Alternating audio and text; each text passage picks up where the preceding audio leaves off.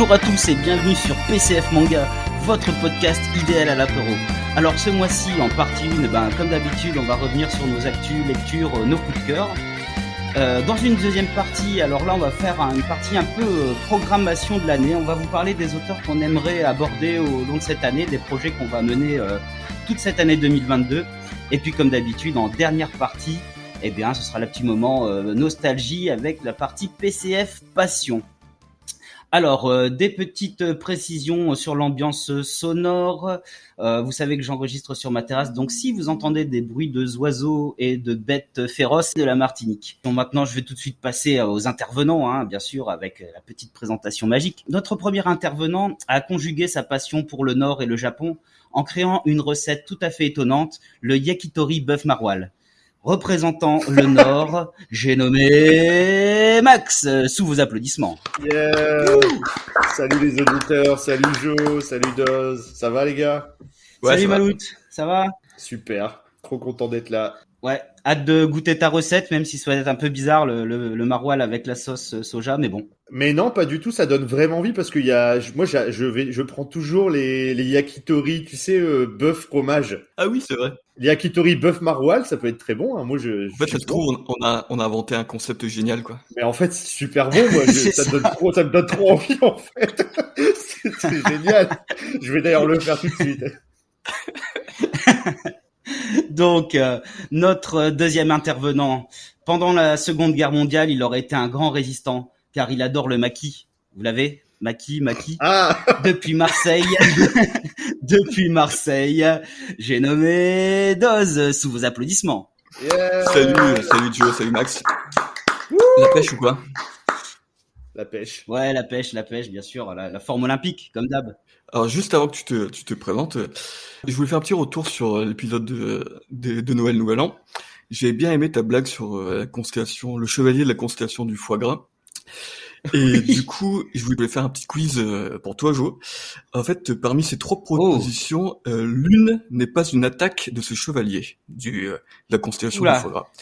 Donc, la première attaque, c'est Galaxian Toast. La deuxième, c'est Scarlet Needle. Et la troisième, c'est Confit of Onion. C'est chaud. En plus, tu me prends comme ça à froid, là, c'est chaud. Normalement, t'es un spécialiste, ça doit aller. Bah, la constellation du foie gras, normalement, moi, j'aurais dit, Galaxian Toast. Mais alors après, ça dépend, pain de mie normal ou pain de mie complet, c'est pas la même attaque, attention. Brioché. C'est bon avec du brioché, sinon. Brioché. En fait, il fallait trouver l'attaque qui n'est pas. Donc, en fait, la réponse était Scarlet Needle, parce que les deux autres, effectivement, sont des attaques du chevalier du foie gras, quoi. Ah, mais on n'avait pas compris la question. Moi, j'avais compris quelle est l'attaque du chevalier du foie gras. Non, j'ai dit, par cette l'une n'est pas l'attaque de ce chevalier. Ah. Mais c'était une question peut-être un peu trop intellectuelle pour vous. Non, mais la question a été mal posée. Moi, je pose une réclamation. Et dire que je viens de perdre 10 000 euros sur cette question, je suis deg. Bon, du coup, Joe, il s'est pas présenté. Alors, le dernier intervenant a inventé un concept culinaire assez original, la soupe sadomiso. C'est un petit bol de soupe servi avec un bon goût de cravache sur les fesses. Représentant la Martinique, votre serviteur, Joe. On a bien l'image. On a l'image et en plus, comme il est toujours torse... Alors, on va dire des petits secrets de PCF manga aux auditeurs. Joe, il enregistre toujours torse nu parce qu'il est en Martinique. Et nous, comme on voit pas, on s'imagine qu'il est peut-être tout nu complètement. On voit que le haut. Donc le coup de cravache, on le voit bien là maintenant. Alors, le haut est dévêtu, mais en bas, je suis en cuir intégral. On va passer à la partie 1, les gars. Ok. Jingle.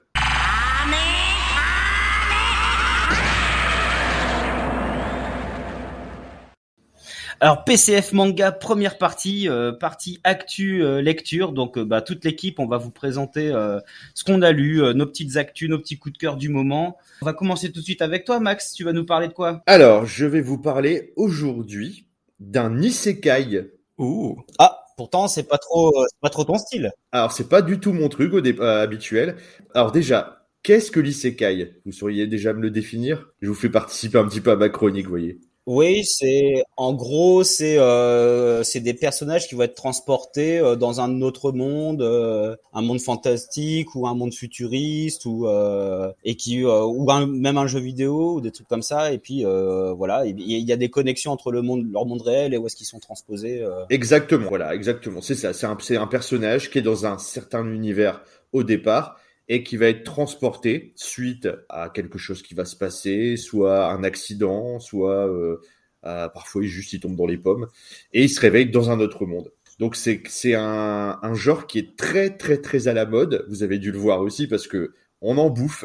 T'as des il y a toutes les sauces. Le plus connu, c'est quoi? C'est celui avec slime dans le titre. Voilà, donc un des plus connus, c'est comment je me suis réincarné en slime. Alors justement, aujourd'hui, je vais vous parler de The Ride on King, avec mon accent, The Ride on King de Baba Yasushi. Donc c'est un shonen manga qui est prépublié depuis 2018 dans le magazine Shonen Sirius des éditions Kodansha.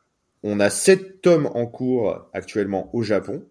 C'est édité en France chez l'éditeur Kurokawa depuis l'année dernière, 2021, et on est à 4 tomes pour l'instant qui sont parus. La traduction est de Nerine Mezuan. Donc comme je vous l'ai dit en intro, on est sur un isekai, sur vraiment un genre très codifié. Et là en fait, on va suivre un héros qui s'appelle Alexandre Plutinov, président à vie de la République de Prussie. Ah, je vois pas le rapport. Toute ressemblance avec des personnages existants ou ayant existé est purement fortuite. Exactement. Donc, en fait, Alexandre Ploutinov, il a tout réussi dans son pays. Il est président, donc, à vie. Il est respecté par son peuple. Il est craint par ses ennemis. Mais, justement, au bout d'un moment, il s'ennuie. Mais il a plus d'ennemis parce que personne l'attaque. Et sa seule passion, c'est de chevaucher des animaux sauvages. Donc, par exemple, tous les matins, il va au bureau sur le dos d'un tigre et torse nu. Donc c'est sa passion. Il n'y a plus que ça qui lui fait un petit peu ressentir des émotions dans sa vie où il commence vraiment à s'ennuyer. Un jour, en fait, il y a un attentat contre lui. Donc il y a des terroristes qui s'attaquent à lui devant le palais présidentiel au moment où il arrive justement sur à dos de son tigre comme tous les matins. Donc là, on s'attend en fait l'armée qui vienne le protéger et tout, mais non, pas du tout. En fait, en plus d'être le président de son pays, il a une force surhumaine, c'est qu'il maîtrise donc tous les arts martiaux qui peuvent exister au monde. Et en fait, il se débarrasse lui-même des terroristes.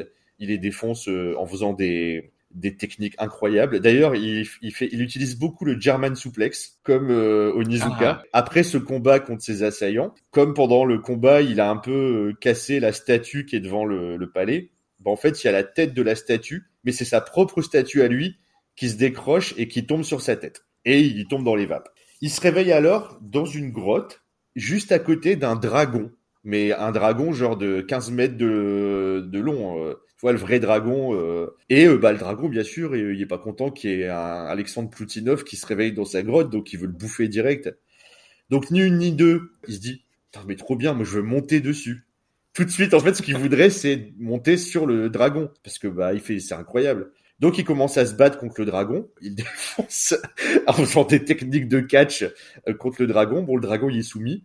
Il se retrouve alors, en fait, à survoler ce monde. Il se dit, mais où est-ce que je suis? C'est bien fait, quand même. Ils ont mis le budget, les gars. Ils pensent qu'il est dans un film, en fait. Sauf que, il se rend compte que, non, il fait, putain, le dragon, il est bien fait, il crache du feu, tout ça, il fait, ouais, c'est vachement bien fait. Et donc, au bout d'un moment, il se dit, non, je suis pas du tout dans le monde que je connais. Il tombe, du coup, sur 2 aventurières qui venaient, justement, chercher le trésor qu'il y avait dans la grotte, et, il se lie d'amitié avec elles, et bon. Donc, on se rend compte très vite qu'on arrive, en fait, dans un monde de fantasy type RPG. Mais vraiment, type RPG, jeu de rôle, où on a des aventuriers, des magiciens, des guerriers, des nains, des elfes, des orques, donc tout ce qui est aussi inspiré du RPG et du monde de Tolkien. Et en fait, ils commencent à les accompagner dans leurs aventures. Il se passe au début des petites quêtes, comme on peut voir dans ce type d'œuvre, mais très vite, il y a quand même un fil rouge qui s'installe. Et c'est là que c'est intéressant, c'est que, en fait, Ploutinov, qui est un personnage pas forcément attachant au début, on se rend compte qu'il a beaucoup de bonnes valeurs finalement. C'est tellement absurde qu'en fait, il reprend goût à la vie là-bas et il décide de repartir un peu à zéro et de se comporter différemment. Et du coup, il est très dans la diplomatie. Il est plutôt, c'est le vieux sage en fait. D'ailleurs, c'est les deux filles avec qui il fait des quêtes, elles l'appellent papy. Et en fait, il reprend goût à la vie. Puis lui, il est surtout fasciné par tout le bestiaire qui se trouve dans ce monde. Ce qu'il aime le plus au monde, c'est chevaucher des bêtes sauvages. Donc là-bas, à chaque fois qu'il voit quelque chose, il devient complètement fou. À un moment, il tombe sur des espèces de chocobos, comme dans Final Fantasy. C'est des sortes d'autruches et tout. Ouais, c'est ça. Ouais, et tout de suite, il fait « Ouais, moi, je vais dessus ». Enfin, à chaque fois, lui, il baffe pratiquement, il veut aller sur les animaux. Sur, en fait, un constat de départ complètement what the fuck. En fait, finalement, c'est beaucoup plus intéressant et beaucoup plus détaillé au niveau, justement, de l'histoire et de ce qui s'y passe et de l'univers qui est vraiment fantasy, mais de la bonne fantasy.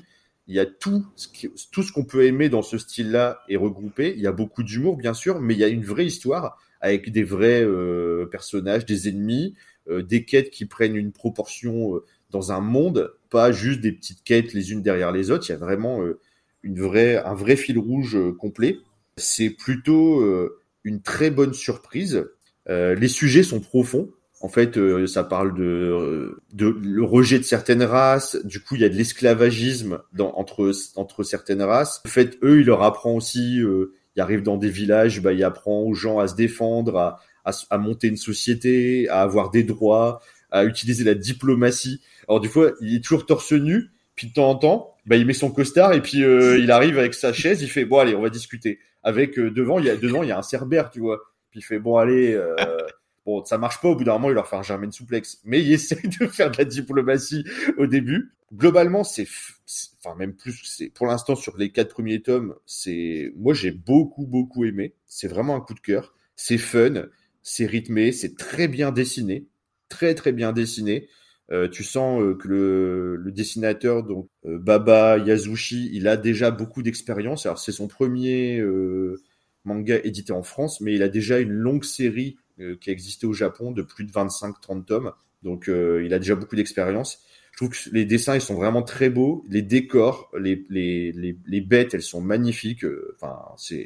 On a vraiment tout ce qui s'apparente à un très bon récit d'aventure qui peut, bien sûr, avoir ses côtés classiques, mais qui est très agréable à lire. Bon, et je peux pas non plus terminer cette petite chronique sans dire que j'étais obligé aussi, contractuellement, on s'appelle PCF, je ne pouvais pas ne pas parler de ce livre, de ce titre. Je pense que c'était indispensable. On nous l'aurait reproché de toute façon de ne pas en parler. J'insiste quand même là-dessus sur le fait que c'est vraiment un constat what the fuck de départ, ce délire avec Poutine, bien sûr, que le personnage c'est Poutine. Ce que j'avais peur, c'est que ça valorise le personnage dans la réalité, mais pas du tout. C'est tellement n'importe quoi. C'est juste physiquement, ça donne un côté complètement décalé et le gars, rien à voir, tu vois. C'est juste un délire. Et après, voilà, ça reste plus du tout là-dessus. Mais attends, Max, donc du coup, c'est pas juste que comique. Parce que moi, quand j'ai vu ça, je me suis dit, c'est juste une grosse connerie, en fait. Eh ben ouais, moi, je pensais aussi que ça allait être que comique, que what the fuck. Eh ben non, justement, ça part assez vite. Alors, il y a toujours des trucs un peu absurdes, bien sûr, par rapport au décalage du personnage. Mais il y a une véritable histoire et une ampleur même qui est en train de se positionner là à partir du tome 4, je trouve, une ampleur scénaristique où tu te dis putain, c'est en train de partir dans un délire Seigneur des Anneaux, enfin vraiment avec la survie d'un monde, une partie de diplomatie, etc. Non mais et il y a toujours ce côté décalé et complètement le personnage il est juste surhumain en fait. Le dernier point, c'est l'édition de chez Kurokawa qui, comme à leur habitude, est de très bonne qualité. La traduction, elle est top. Il a rendu le traducteur, il a mis vraiment des délires aussi dans la traduction parce qu'il y a une des deux aventurières qui est un peu une jeune, un peu baba cool, la magicienne. Et en fait, elle dit toujours genre à la fin de ses phrases. Elle fait ouais, non mais le dragon, genre. Et en fait, c'est complètement décalé. Et du coup, c'est bien traduit, je trouve. Et moi, ça me fait beaucoup rire. Donc, dans l'édition, très belle jaquette, magnifique, comme à leur habitude chez Kurokawa, qui pour moi, avec Kiyun, est vraiment l'un des meilleurs éditeurs français dans la qualité des. C'est vrai que c'est bouquins. Pas mal Kurokawa. C'est très soigné, c'est très beau, on a aussi des bonus qui sont super sympas. Alors, c'est des bonus typiques de fantasy et de RPG. Il y a les cartes du monde. avec justement les positionnements des villes, tu vois, vraiment comme dans du Tolkien. Et t'as aussi toutes des pages de présentation des persos et des différents monstres qu'il y a eu dans le volume, sous la forme de cartes, un peu comme des cartes Magic, avec leurs attaques, leurs défenses, leurs points d'énergie, etc. Le background de l'histoire, d'où vient le personnage, d'où vient le monstre. Et c'est super sympa, ça, à la fin du bouquin, en bonus. Voilà, donc vraiment, très belle surprise. C'est pas du tout le manga du siècle, mais c'est un vrai manga plaisir, un vrai manga bon moment à passer. C'est fun. Ouais, c'est fun, exactement. Bah, tu m'en avais parlé il y a quelques mois déjà et tout, et c'est vrai que ça me semblait un peu absurde. Mais j'avais vu la jaquette, et puis c'est vrai que la tête de Alexandre Plutinov, c'est tellement Poutine que... et j'ai eu l'occasion de lire justement le tome 1, là. Au début, t'as quand même le caractère, c'est qu'il est peu loquace, il a l'air froid, pas très expressif de visage, et du coup c'est marrant, et puis en fait, quand il part dans le monde, en fait, au début, il est en décalage avec tout, quoi, parce qu'il est complètement perdu, mais il reste clean sur lui, il est tranquille dans sa tête, quoi. Il sait ce qu'il a à faire. En plus, il est super fort, donc il est toujours plein de techniques d'arts martiaux. Il est toujours serein. C'est pour ça tout le monde après, ça devient une référence. C'est Papy parce qu'il fait bon, vous inquiétez pas, on va gérer. Il fait moi j'ai déjà géré pire. En fait, il a tout géré dans sa vie, donc il est jamais stressé. Il dit bah, vous inquiétez pas, on va y arriver. Et en plus, moi, j'ai vraiment beaucoup ri. C'est la première apparition. Bon, en fait, à un moment, il y a des centaures qui apparaissent. Le premier truc qu'il s'imagine, c'est de monter un centaure, quoi. Mais oui. Et du coup, il dit, mais qu'il a envie, tu vois. Il dit, ouais, non, c'est peut-être pas cool, mais ça te donne envie, quoi. Et c'est vrai que c'est tellement marrant. En plus, à un moment, il est habillé, puis il enlève son t-shirt, puis je trouve que c'est la magicienne qui dit, mais pourquoi t'enlèves ton t-shirt? Moi, j'aime bien sentir le vent quand je suis ado d'un animal. C'est sûr que l'auteur, il s'est inspiré de la célèbre vidéo, on voit Poutine torse nu sur un cheval, là. Elle est super célèbre, cette vidéo. Donc, je pense que le gars, quand même, il a vu ça, il s'est dit, je vais en faire un manga, quoi. Je vais foutre Poutine dans Donjons et Dragons, et voilà. Vraiment, dès le tome 1, t'es bien mis dedans. Parce que des fois, t'as des trucs qui sont un peu lents pour se mettre en place, mais, j'ai senti vraiment que ça pouvait être un truc bien dès le tome 1, et ça c'est bien. Ça va vite. C'est peut-être le petit bémol que j'ai. C'est que, alors, c'est en même temps une qualité et un défaut. C'est que ça va très vite. Là, franchement, tu t'ennuies pas, tu perds pas de temps, tout va très vite. L'histoire, elle se déroule, c'est pas 4 tomes pour que les mecs ils traversent une montagne. Ça va très très vite, mais parfois presque trop vite. Voilà. Merci beaucoup Max pour cette présentation de Raidon King. Et évidemment, on propose à tous les auditeurs de PCF de se lancer dans cette série. Maintenant, Doz, toi, tu vas nous parler de 2 mangas de SF, il me semble. Exactement ça. Je vais vous parler donc de Area 51 et de Search and Destroy. Et c'est 2 mangas que je trouve qui sortent du lot dans mes lectures récentes. Donc c'est pour ça que je voulais vous en parler aujourd'hui. Donc c'est 2 seinen. Hein. Donc je vais commencer par vous présenter Area 51. Donc c'est de Issa Masato. Donc c'est paru en 2011 au Japon et donc en 2015 chez nous en France, donc chez Casterman Osaka. Donc c'est en 15 tomes, donc c'est fini. Et donc le duo à la traduction, c'est Ryoko Sekiguchi et Vladimir Labert. C'est pas Vladimir de Raiden King. C'est pas Vladimir Poutinov. Le gars, il fait tout, il traduit les mangas. Donc je vais vous faire le petit synopsis habituel. Donc... Ah, celui qu'on attend tous. Donc, toutes les divinités, toutes les créatures mythologiques et folkloriques, toutes les légendes de hier et d'aujourd'hui existent vraiment. Elles sont parquées dans une ville cachée du monde et forcées d'y mener une existence calquée sur celle des humains. Cette ville a un nom, Area 51. On suit les aventures d'une sorte de détective, donc c'est le détective McCoy, donc c'est l'héroïne du manga. Toutes les créatures mythologiques sont capturées sur Terre et parquées dans cette zone, pour pas que ça foute un peu la merde. Et ils fonctionnent un peu comme des humains, donc c'est pour ça qu'il y a des crimes, et donc elle est là pour enquêter, elle travaille un peu avec la police, donc en fait, la police c'est une police humaine, c'est un peu l'armée d'ailleurs, qui parque tous ces monstres. Et donc, on sait pas encore au début pourquoi, mais pour des raisons obscures, elle attire l'attention des dieux. Donc en fait, les dieux mythologiques, ils forment une sorte de clan, en gros c'est un peu les boss du monde underground, du monde criminel caché, et qui correspondent aux grands dieux mythologiques qu'on connaît. Par exemple, il y a Odin, Thor, des trucs comme ça. Et on sait pas trop pourquoi. McCoy, elle le sait pas encore, mais il y a un fil rouge qu'on sent qui fait que elle est toujours très impliquée. Donc en fait, il y a plein de petites enquêtes indépendantes. et des enquêtes plus profondes, où c'est là qu'on voit apparaître le fil rouge. Et voilà, donc c'est un manga qui est assez court, en 15 tomes. Donc j'ai pas entièrement fini, je suis à peu près aux 10 tomes sur 15. J'ai vraiment beaucoup aimé. Donc il y a plusieurs points que je voulais aborder, surtout le dessin. Donc en fait, c'est un dessin qui est très noir, très contrasté, il y a beaucoup de noir et blanc. Tout est dans un jeu de lumière et d'ombre. Je trouvais que c'était un peu dur au premier tome de rentrer dedans. Du coup, pour vous donner une petite idée, ça me donnait vraiment un esprit graphique de Sin City, ou très comics. Ouais. Et ça va vachement bien avec le monde, c'est un monde noir. Ça, c'est très cool, ça. Mato Issa, il a vraiment une marque graphique comics. C'est pas lui qui a fait Batman Ninja ? Ouais.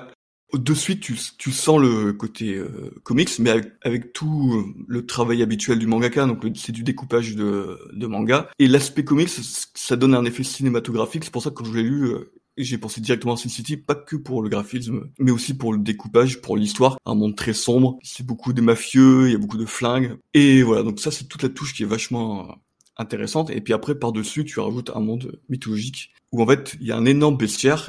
Donc en fait, c'est pas que la mythologie japonaise, on pourrait croire. Il y a toutes les mythologies du viking, les mythologies grecques, mythologie amérindienne, et donc ça apporte plein de monstres qui ont plein de caractéristiques différentes, et je trouvais ça vachement intelligent, à chaque fois c'est original, parce qu'en fait, les chara-design de tous ces personnages est vraiment bien fait. Zeus, c'est une sorte de un petit gros qui a 50 balais, mais du coup, il a une énorme arme en forme d'éclair, quoi. C'est une zone géographiquement isolée, mais qui est sur Terre, ou alors c'est un monde, un autre, comme si qu'ils les envoyaient dans un autre monde. Non, c'est dans le monde réel. En fait, c'est une sorte d'île qui fait la taille d'une ville, avec des immeubles. C'est pour ça que la ville, t'as l'impression que c'est Chicago, tu vois.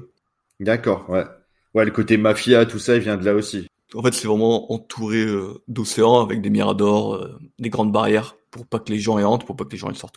Et du coup, ma dernière question, c'est le côté SF. Pourquoi tu le classes en SF ? L'approche mythologique, c'est pas de l'approche mythologique de fantasy. Je dis n'importe quoi, mais Odin, par exemple, c'est un dieu qui est tout robotique. Il y a un côté cyberpunk, cybernétique quand même, où c'est là-dessus que tu retrouves la SF sur les robots. Mais oui, non, t'as des délires technologiques avec des armes technologiques. Ce que j'ai bien aimé, c'est que d'habitude, les trucs mythologiques, on voit ça d'un angle fantasy, alors que là, du coup, c'est plutôt d'un angle un peu technologique, un peu cyberpunk, justement. Et ça, je trouvais ça, c'est vraiment bien fait. Et c'est pour ça que tu te régales, parce que tu vois les créatures mythologiques d'un angle différent de ce que tu vois d'habitude, ou racontées différemment de ce que tu attends, quoi.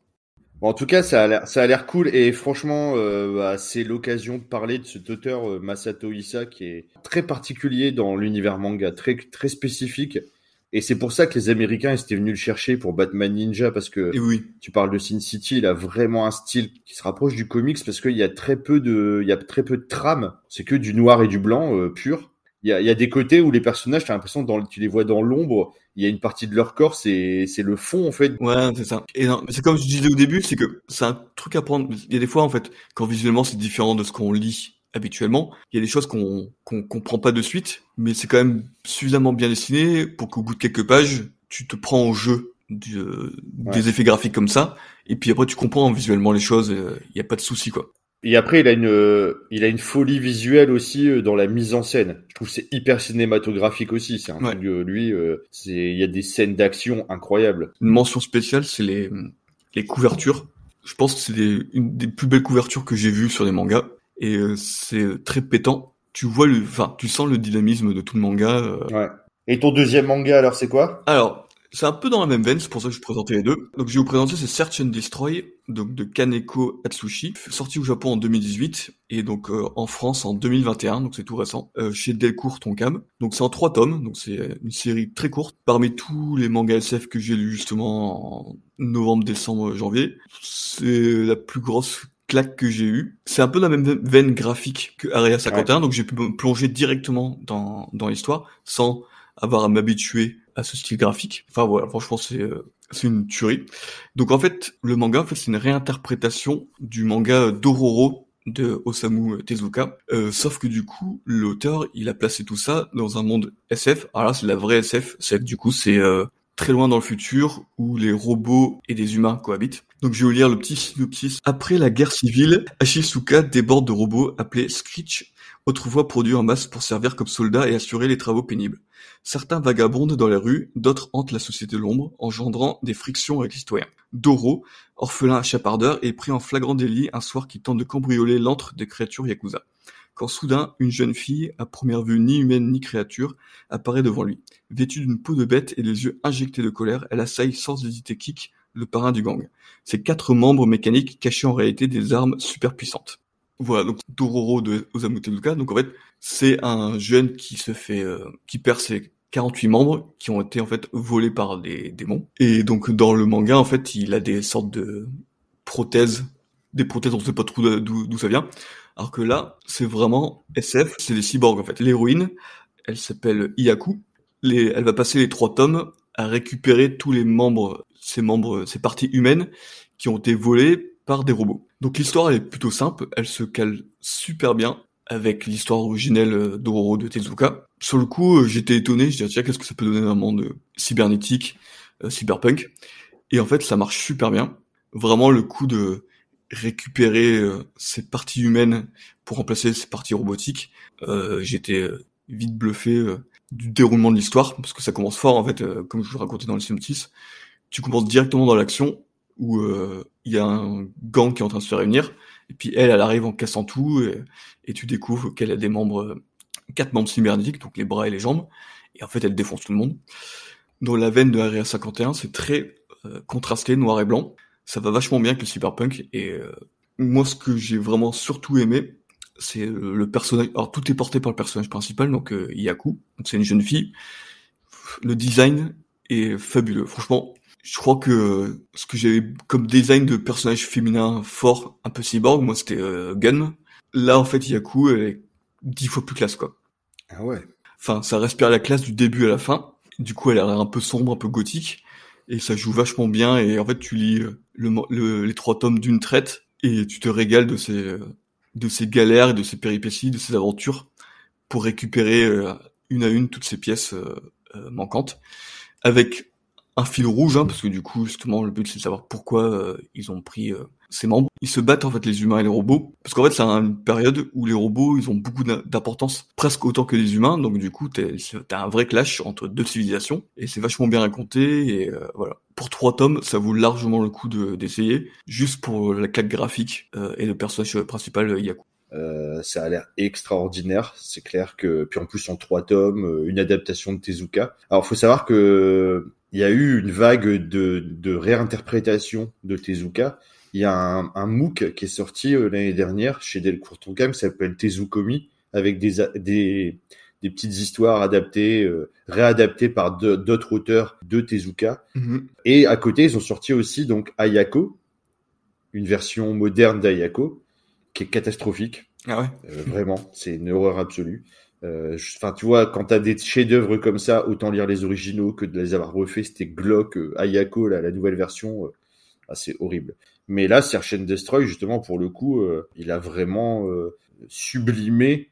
Je sais pas si c'était possible parce que Dororo c'est déjà extraordinaire, ouais. Mais en tout cas il a réussi à en faire quelque chose d'aussi bien pratiquement tellement c'est bien fait. À la fin du dernier tome, il y a une postface justement de l'auteur qui explique un peu comment il abordait la chose quand il a voulu faire justement une réimpartition de Dororo, et tu sens qu'il le fait avec beaucoup de respect pour Tezuka, ouais. Mais en disant quand même, je vais quand même le faire à ma façon. Et je trouve qu'il a vraiment superbement bien fait son taf, quoi. Bon, bah, super, vraiment, c'est 2 bonnes présentations, là, qui donnent bien envie. En plus, donc, tu as dit, donc, tous les volumes sont disponibles, même aussi pour Area 51. Ouais. Ouais, on essaye de présenter des choses qui sont disponibles. Toujours disponibles. Ouais, parce que c'est chiant de conseiller un truc génial et que derrière, on dit, bon, par contre, c'est sur le bon coin à 700 €, hein, le tome. Claire. On est cool quoi. Nous on l'a lu et tant pis pour vous. Mais c'est trop bien. C'est ça. C'est dommage parce que c'est vraiment génial. Non, tout est dispo sans problème. Bon bah super. Merci beaucoup Doz. Merci. Bon bah écoutez, moi les gars, je vais vous présenter mon petit manga. Alors vous savez, des fois ça m'arrive de piocher un peu au hasard dans les nouveautés à ma librairie. Bah c'est ce que j'ai fait. J'ai pioché un truc qui s'appelle Denjin-en, dessiné par Kazu Inabe, avec au scénario Yu Kuraishi, prépublié en 2019 dans le Comic Day au Japon, et chez nous c'est sorti chez Pika.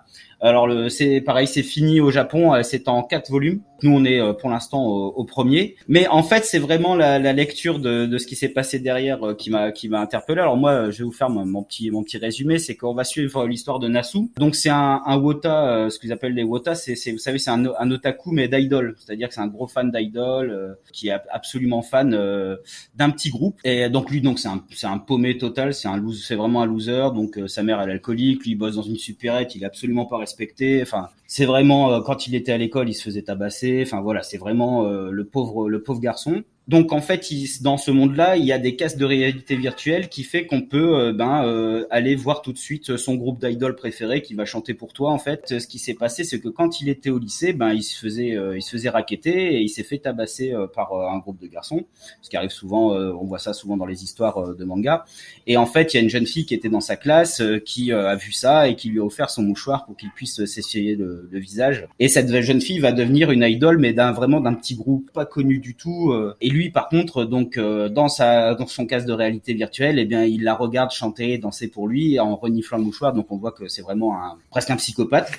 Presque. J'aime bien le presque. Ben, c'est cool parce que du coup, on est tout de suite plongé dans une ambiance à la Perfect Blue. Et que moi c'est un des films préférés quoi, donc c'est ça vraiment qui m'a attiré. J'allais te parler de ça, de Perfect Blue, tout de suite ça m'a fait penser à ça, l'histoire. Bah, en fait vous allez voir que c'est un mix entre deux trucs, enfin pour l'instant sur le premier tome c'est ce que je vois, c'est que c'est un mix entre deux trucs. Donc on part vraiment dans un truc à la Perfect Blue, sauf que il va se passer un événement, c'est-à-dire que bon comme il se fait maltraiter par son patron, il fait une connerie et son patron va lui jeter son mouchoir à la poubelle, il va perdre le mouchoir, son mouchoir sacré de son idole préféré qui s'appelle Misaki, et il va complètement péter un câble. Il va rentrer chez lui, il va sectionner le câble de son casque de réalité virtuelle, il va s'enfoncer des trucs dans les oreilles. Et il va se passer un truc absolument incroyable.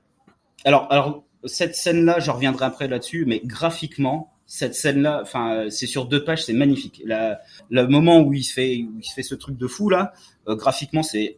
Et en fait, il va se passer un truc, c'est que il va disparaître pour se fondre dans le réseau électrique. On va avoir un espèce de truc un peu bizarre où en fait donc il va alors lui on sait pas où est son corps etc. Par contre on sait qu'il est maintenant il est dans tout ce qui est réseau électrique et donc du coup qui dit électricité il manipule tout, il manipule internet, il manipule les feux rouges, il manipule les ascenseurs, il manipule les pacemakers, il peut tout manipuler. Et donc en fait il va faire en sorte que Misaki, son idole préférée mais qui fait partie d'un petit groupe pas très très connu, devienne la plus grande idole du monde. Et donc il va faire vraiment des trucs de fou, c'est-à-dire qu'il va s'attaquer aux producteurs, il va s'attaquer aux groupes concurrents, il va faire tout un tas de trucs via le réseau électrique. Alors c'est ultra gore, il y a des scènes vraiment affreuses. Et donc évidemment, il y a une enquête de police parce que tout montre que effectivement tout est lié au monde des idoles et on voit bien que les crimes qui ont été commis n'ont pas pu être faits par un être humain parce qu'il y a trop de choses qui collent pas. Et donc du coup, la police voit vite qu'ils sont dans une impasse et ils décident de faire appel à une équipe de super enquêteurs. En fait, donc il y a une légende qui raconte qu'il y avait des expériences faites sur des bébés pour créer des enquêteurs de génie, des médiums, un peu des profilers. Toutes ces expériences ont été des échecs, sauf 2 bébés qui étaient siamois par la tête et qui ont réussi à être séparés. Et donc en fait, c'est des vrais génies. Et donc là, on bascule plus dans un truc à la Death Note. C'est-à-dire qu'on a l'impression d'avoir plutôt un L et un Kira. On a un mélange entre Perfect Blue et Death Note. Et donc on termine le premier volume sur ça, sur ces enquêteurs donc qui vont essayer qui comprennent assez vite que l'ennemi Nasu manipule tout ce qui est réseau électrique. Et justement, on a envie de savoir comment ils vont s'en sortir parce que c'est quand même un pouvoir cheaté de pouvoir aller dans tous les réseaux. Et donc on va avoir justement ces 2 enquêteurs qui sentent vraiment ils ont la même attitude que elle, on sent que c'est des gens un peu décalés etc. Elle dans Death Note bien sûr. Moi j'ai vraiment beaucoup aimé, j'ai vraiment envie de voir la suite, en plus en 4 tomes donc du coup je pense que ça va être un bon truc de malade. Au niveau du dessin, c'est du dessin très actuel, on va dire . Je vais dire des dessins assez actuels, il n'y a pas de révolution. Après, effectivement, comme le personnage n'est plus là physiquement, on sent sa présence dans le réseau électrique. C'est ça qui est assez marrant, c'est qu'on sait qu'il est là, juste parce que, en fait, dans le fond d'une scène, on voit qu'il y a une caméra. juste parce qu'on sait qu'il y en a un qui est sur son téléphone. Donc en fait, ils arrivent à mettre sa présence alors que le personnage n'est pas là physiquement. Donc franchement, pour l'instant, j'ai beaucoup aimé. Je pense que ça pourrait vraiment vous plaire, les gars. Par rapport à ce que tu dis, c'est clair que le mélange Perfect Blue Death Note, ça donne super envie. Et bah, j'ai une petite anecdote par rapport à ça. Donc c'est notre copine Sego du podcast Ohio, à qui on fait coucou d'ailleurs. Elle m'a raconté justement que elle a acheté ce bouquin-là. Et elle aime pas du tout l'horreur. Elle est en train de regarder les nouveautés, et puis le libraire lui dit t'aimes bien Death Note, je crois, enfin parce qu'ils se connaissent déjà un peu. Et puis il fait ouais, non mais ça c'est vraiment c'est comme Death Note. Et puis du coup elle l'a pris. Et après, elle est rentrée chez elle a commencé à lire, elle fait « Mon Dieu, mais qu'est-ce que c'est que c'est ?» Parce qu'elle était traumatisée tellement c'était gore. Elle a dit « Bon, ça c'est bien quand même, hein, mais c'est quand même, c'est la limite de ce que je peux supporter. » Ces auteurs-là, justement, ce duo auteur-dessinateur, ils sont connus pour ça. Ils ont fait 2 autres séries chez Pika aussi, qui sont sorties avant. Il y a Fortress of Apocalypse, qui est une série de zombies, et Starving Anonymous, que vous avez peut-être déjà vu passer aussi, qui raconte l'histoire de personnes qui sont enlevées et qui sont envoyées dans un abattoir pour humains, en fait, où ils font de la nourriture avec les humains, en fait. Et du coup, ils sont gavés, un peu comme des fois les oies, tout ça. Enfin, c'est ignoble, c'est dégueulasse. C'est glauque, un peu à la Junji Ito, mais en moins beau, je trouve, quand même. Le dessinateur, il a un aspect graphique, mais dégueulasse. Je sais pas comment le dire. Mais dégueulasse dans le bon sens du terme. Il sait vraiment bien faire le dégueulasse. C'est du vrai gore, quoi. Ouais, ouais. Tu vois des cadavres, c'est effectivement c'est du sang qui dégouline, des yeux qui sortent de leur orbite, voilà, c'est des dents qui volent, ouais, voilà, c'est assez gore. Hein. C'était la petite anecdote, ça m'avait fait rire que Sego, elle m'a dit mais mon Dieu, mais qu'est-ce que c'est que ça ? Elle m'envoyait des tu sais, elle faisait des photos, elle fait mais qu'est-ce que je suis en train de lire ? Elle dit, ça devait être Death Note, normalement, ça devait être... L'effet oppressant, justement, de sa non-présence, ça a l'air d'être bien transmis, quoi. C'est que du coup, tu sais qu'il est là sans le voir, comme tu disais. Et ça, ça doit faire un effet horreur qui doit être pas mal aussi, quoi. Ouais, c'est ça. Et surtout, tu vois que, ben, du coup, ses capacités d'action, elles sont quand même assez immenses, quoi. Le pouvoir, il est quand même assez cheaté, hein. Donc voilà. Je vous le conseille. Ah oui, il y a une question, Jo. En termes de boyau, toi, tu as toujours le jugement boyau tête coupée. Alors, là, on en est où ? Là, on est. Alors, tu sais, on va faire une classification. Donc, il y a boyau. On va dire boyau, tête qui explose et œil qui coule. Bah là, on est à œil qui coule. On a boyau 2. Boyau 2, œil qui coule 1. On a œil qui coule sanguinolent. Ah ouais, d'accord. Non, mais... On mettra sur notre site internet, un peu comme pour le guide Michelin, on mettra devant les mangas des petits logos œil qui saigne, deux boyaux et un œil qui saigne. Ça veut dire que c'est voilà, c'est un peu le classement. Ce sera le classement de Joe, le Goemio de Joe. C'est clair. Donc PCF Manga première partie, c'est terminé. Voilà, on vous a fait part de nos petits coups de cœur, de nos petites recommandations de lecture. N'hésitez pas à commenter, hein, ceux qui écoutent l'émission, si vous avez déjà lu ou si vous avez envie de lire. Donc avant de passer la partie 2, évidemment, Max nous a concocté un petit medley. Aujourd'hui, le medley est dédié à Kenji Kawai. On écoute ça tout de suite.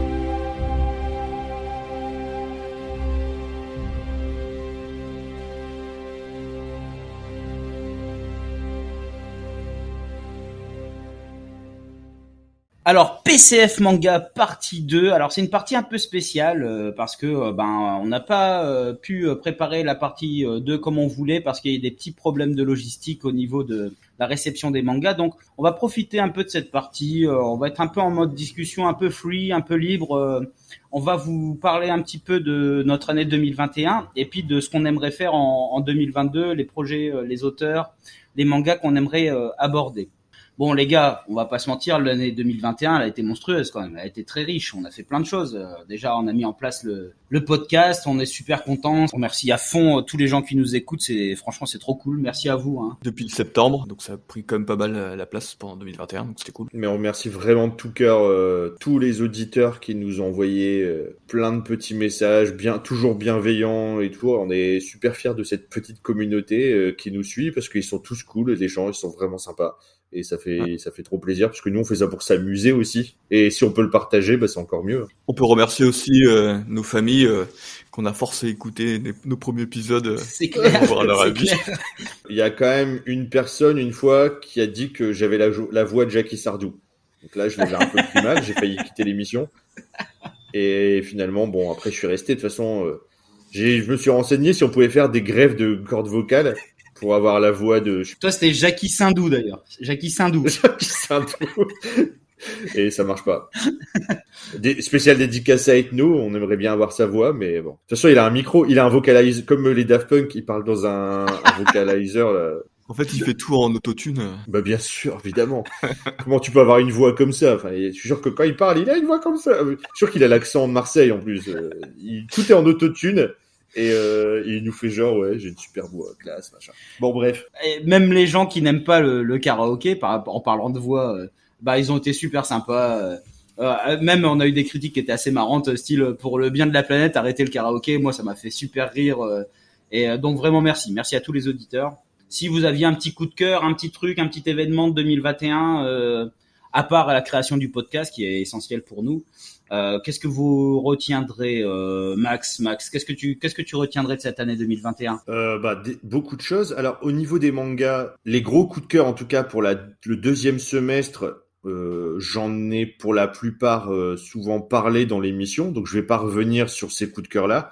En revanche, y a deux titres qui sortent pour moi du lot sur cette année 2021. Alors, le premier, il a pas démarré en 2021, mais pour moi, c'est vraiment une révélation depuis 2021 avec une succession de tomes exceptionnels. C'est Beastars de Paru Itagaki, qui, je trouve, est un titre absolument exceptionnel, que ça soit en termes d'originalité, au niveau du dessin, que ce soit la profondeur des messages, des thématiques, des personnages, c'est une folie totale ce manga. Et je vais préciser aussi peut-être, Max, c'est vrai, avant qu'on commence le podcast, on lisait déjà tous les trois Beastars, et c'est vrai que c'est vraiment un truc de malade. Moi, j'ai découvert Beastars à travers vous. Ah d'accord. C'est vrai que moi aussi, Beastars, c'est une gifle incroyable, ce manga est juste... C'est incroyable, et tous les tomes sont à chaque fois... Je me dis, ça pourra pas être mieux et c'est tout le temps phénoménal.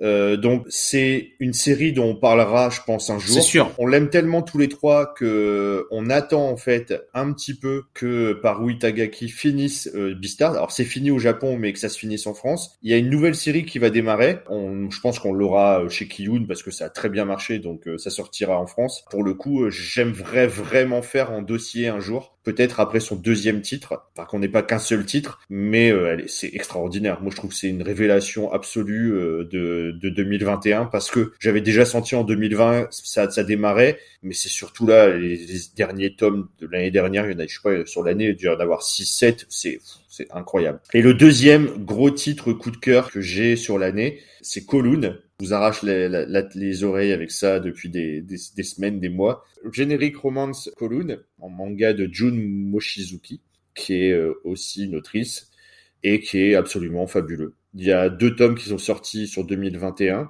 Le 3e vient de sortir. C'est une claque absolue pour moi, personnelle. Je m'y attendais pas du tout à aimer autant. J'aime bien la romance, on en a déjà parlé, mais c'est pas une romance pour moi. C'est beaucoup plus qu'une romance. Il y a un twist de fou à la fin du tome 1.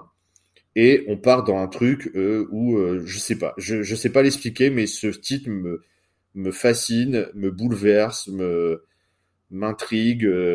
Les dessins, je les trouve incroyables. Le découpage, la mise en scène de l'autrice, les scènes de début. Dès le premier chapitre, j'étais absorbé comme rarement dans un manga.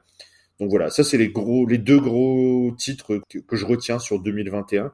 Et puis bien sûr, pour terminer, c'est clair que la création du podcast, ça a été une super belle aventure. On a démarré ça justement au début de l'année, on en parlait déjà depuis quelques mois avec Joe notamment. On a fait rentrer après Johan Doz dans le projet. Après, on est toujours un peu long hein, avant de se mettre en route, c'est un diesel. On a parlé de ça pendant plusieurs mois. On s'est lancé réellement, on va dire, sur le mois d'avril. Après, pareil, on est très très long. Premier montage de l'émission, il a pris 6 mois. Non, peut-être pas 6 mois, mais 4 mois. Parce qu'on a fait l'émission en avril et les sorties en septembre. Je voulais aussi parler de ça. Je trouve que, justement, en termes de rencontres, le petit collectif, donc pour information, vous avez peut-être entendu ceux qui ont écouté les émissions de Noël et de Nouvel An, on a créé, en fait, en rencontrant des gens sur Twitter. On dit toujours que Twitter, c'est le monde c'est l'enfer du mal sur Terre. Voilà. Mais là, pour le coup, on a rencontré des gens hyper sympas, d'autres podcasteurs à qui, naturellement, on a créé un petit collectif. Ça s'est fait comme ça, sans vraiment réfléchir. Et c'est vraiment des super belles rencontres. Donc, big up à tous les gens du collectif. Donc, le collectif des podcasteurs à bulles et d'histoires d'imaginaire. Je crois que j'ai dû mélanger.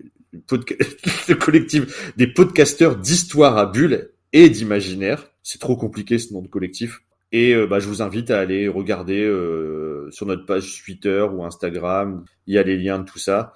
Et vous pouvez voir tous ces collègues podcasteurs. Il y a du manga, il y a de la BD, il y a du comics, il y a de la littérature. Ah, il y a vraiment de tout, hein. C'est diversifié. Il y a vraiment de tout. Et donc, il y a même un petit Discord pour ceux que ça intéresse. On rigole bien. Et une chaîne Twitch où on va essayer de faire des petits projets tous ensemble avec ce collectif. Donc des choses un peu différentes. Et on vous parlera de tout ça au fur et à mesure. Donc, bisous à tous les copains du collectif. Ça, c'était une belle surprise de 2021 qui n'était pas du tout prévue. En plus du démarrage du podcast. Et effectivement, c'est une aventure. Faut se lancer. Et nous, on s'y est lancé. Et franchement, pour l'instant, c'est que du positif, quoi. C'est que du positif et on est super contents, quoi. Dose. Qu'est-ce que t'en dis ? Moi, 2021, c'était l'année où du coup j'ai explosé ma lecture de manga. Et ton compte en banque ? Et ton compte en banque, ouais. Forcément. Comme Max, j'ai pas de titre à mettre en avant spécifique. En plus, 2021, même 2020, c'était prolifique en sortie manga.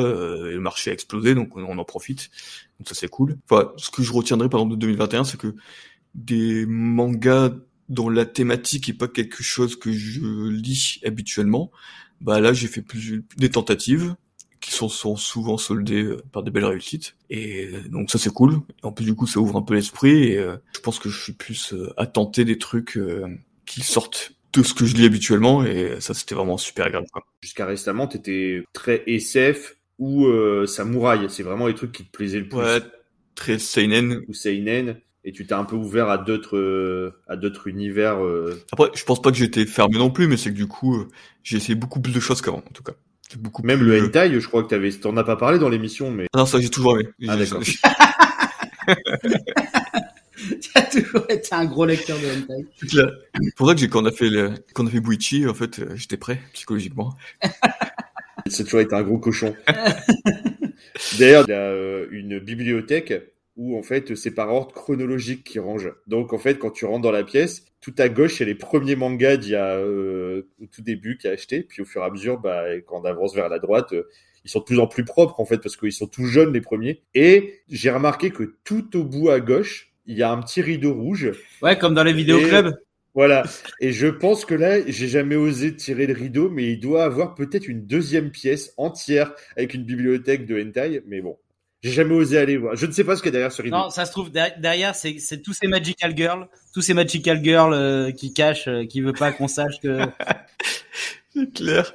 Voilà. Non, mais du coup voilà. Donc c'est ça qui était cool et surtout aussi quelque chose que j'avais pas du tout le réflexe de toutes les années où j'ai lu ou j'ai acheté des mangas. C'était en fait de faire un effort sur les auteurs. Je ne connais pas du tout les noms des auteurs. On me parlait d'un auteur, je dis ouais, je sais que c'est l'auteur de Berserk quoi. Et maintenant, tu vois, je commence à retenir les noms. Parce qu'en fait, les noms japonais, c'est pas simple non plus à forcément mémoriser. Surtout toi. Tetsuya. Tsutsui. Présenter des auteurs, ça c'est pas mal, parce qu'en plus, on a pu faire des découvertes d'auteurs complètement. Moi, Boichi, je connaissais pas et tout, et je me suis régalé, quoi. C'est une manière de voir le manga un peu différemment, hein, ça, je suis tout à fait d'accord avec toi. On revient à la source, en fait. Derrière les mangas, beaucoup de gens oublient qu'il y a des gens, en fait.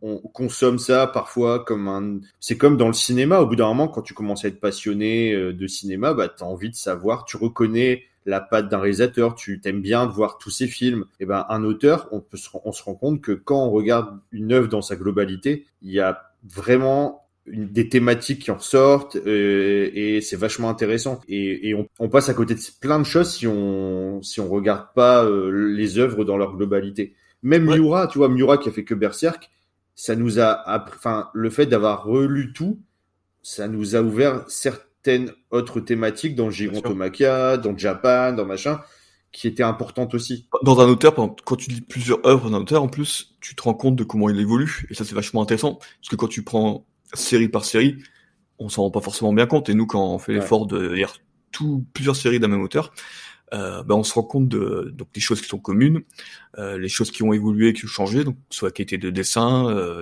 les risques qu'il peut prendre en changeant de style complet. Et ouais, donc ça on s'imprègne beaucoup plus du travail de l'auteur. C'est cool parce qu'en fait, on essaie de transmettre ce genre de curiosité à avoir, à adopter aux auditeurs si possible, si on y arrive. Mais en tout cas, moi, je sais que ça m'a imprégné. Et donc ça, c'est des trucs cool qui ont eu lieu en 2021. Quoi. Et du coup, pour donner ce qu'il y a derrière le rideau, on va dire, entre guillemets, de PCF Manga, bah, bien sûr qu'on n'a pas tout lu. C'est impossible. Pour expliquer les choses, c'est que on le fait un petit peu au fur et à mesure. On parle entre nous d'auteurs qu'on a envie de traiter. Et on n'a bien sûr pas tout lu et on n'a pas tout. Et notamment, Jo qui est en Martinique, bah pour le dernier auteur qui devait être traité normalement dans cette émission et qu'on va décaler à l'émission suivante, Jo n'avait pas un certain nombre des œuvres, notamment celles qu'il allait chroniquer dans l'émission. Il doit les commander. Et la Martinique, c'est plus compliqué. Et là, du coup, il y a eu Et puis, ça dépend des éditeurs. Voilà, ça dépend des éditeurs, etc. Et comme il avait fait une commande avant les fêtes, parce qu'on avait un petit peu anticipé, mais peut-être pas suffisamment, bah, ça a été très compliqué. Les bouquins viennent juste d'arriver, pratiquement au bout d'un mois et demi, 2 mois. Donc, on a préféré plutôt que de décaler encore cette émission, la maintenir. Effectivement, nos auditeurs les plus jeunes, ils pourraient se dire, bah, ils pouvaient quand même les lire en numérique. Mais il faut savoir que Jo est une personne âgée. Et les personnes âgées, tu ne peux pas changer leur habitude. Ils sont habitués. Il fume avec des lunettes, un monocle et d'ailleurs, une pipe. Je fume la pipe. Je fume une pipe. Il fume la pipe. Il ne peut pas. Il ne peut pas lire en numérique. C'est contre. C'est contre ma nature. Il y aurait une autocombustion. De toute façon, s'il essayait de lire en numérique, il serait. Alors, j'ai essayé, mais le format numérique ne me convient pas du tout. Alors, c'est pas un caprice, mais c'est juste que si on a des auditeurs plus jeunes qui ont fait ça depuis longtemps, effectivement, ils sont adaptés à ce mode de consommation. Mais moi, alors, pas du tout, quoi. Bah, nous, c'est pareil. Hein. On se moque de toi, mais c'est pareil. Nous, on n'arrive pas non plus on a essayé aussi et c'est pas notre truc. Enfin, après, peut-être qu'on s'y mettra à un moment ou à un autre, mais je sais qu'il y a Seb, là, notre copain de Y a-t-il un pilote dans le manga qui lit beaucoup en numérique et il dit toujours oui, mais avec une belle tablette, machin, c'est agréable et tout. Mais bon, pour l'instant, on n'y arrive pas. On essaiera peut-être un jour. Hein. Alors du coup, toi, bah voilà, maintenant qu'on a donné les petites coulisses de PCF, juste expliquer un petit peu pourquoi le pourquoi de cette émission. Jo, ton petit bilan de l'année 2021, toi. Ben en fait, je vais rejoindre Doz sur un certain plan, c'est-à-dire que ben pareil, j'ai jamais lu autant de mangas. Parce que moi, je suis vraiment un lecteur tranquille, quoi. C'est-à-dire que je poursuis mes séries pépères et puis voilà, quoi. Et là, je suis vraiment sorti des sentiers battus. Je suis vraiment allé chercher parce que vous m'avez parlé d'auteurs que je connaissais absolument pas et que je suis allé chercher d'autres choses. Ça m'a ouvert plein d'horizons, plein d'auteurs. Et ça passe aussi, voilà, par les arts noirs parce que moi, mon coup de cœur, on en a parlé dans une émission, mais c'était effectivement Mauvaise Herbe, c'est mon manga que j'ai préféré l'année dernière, quoi, de tout ce que j'ai lu. Mais le truc, c'est que effectivement, moi, j'étais un lecteur, on va dire lambda, classique de manga, c'est-à-dire que je prenais mes volumes quand ils sortaient, et puis voilà, quoi. De mes séries que j'avais entamées, et j'allais pas forcément aller chercher des titres, aller chercher des trucs, en plus des trucs avec des formats bizarres, plus grands, y a pas de jaquette et tout ça. Donc j'étais un lecteur vraiment très classique. Ça a beaucoup changé depuis qu'on a commencé le podcast. Et bah, c'est grâce à vous. C'est totalement grâce à vous, parce que j'ai entendu parler d'auteurs que je connaissais pas, et puis je me disais merde, j'ai l'air d'un con, quoi. Des fois je me disais mais merde, pourquoi je connais pas ça. Donc non, franchement ça m'a, comme je rejoins Doz là-dessus, ça m'a ouvert plein de trucs. Et en fait, ce qui est vachement intéressant, c'est que on parlait déjà de manga bien longtemps avant avec Max, quand on s'appelait de temps en temps et tout ça. Et puis on se parlait des titres qu'on avait en commun.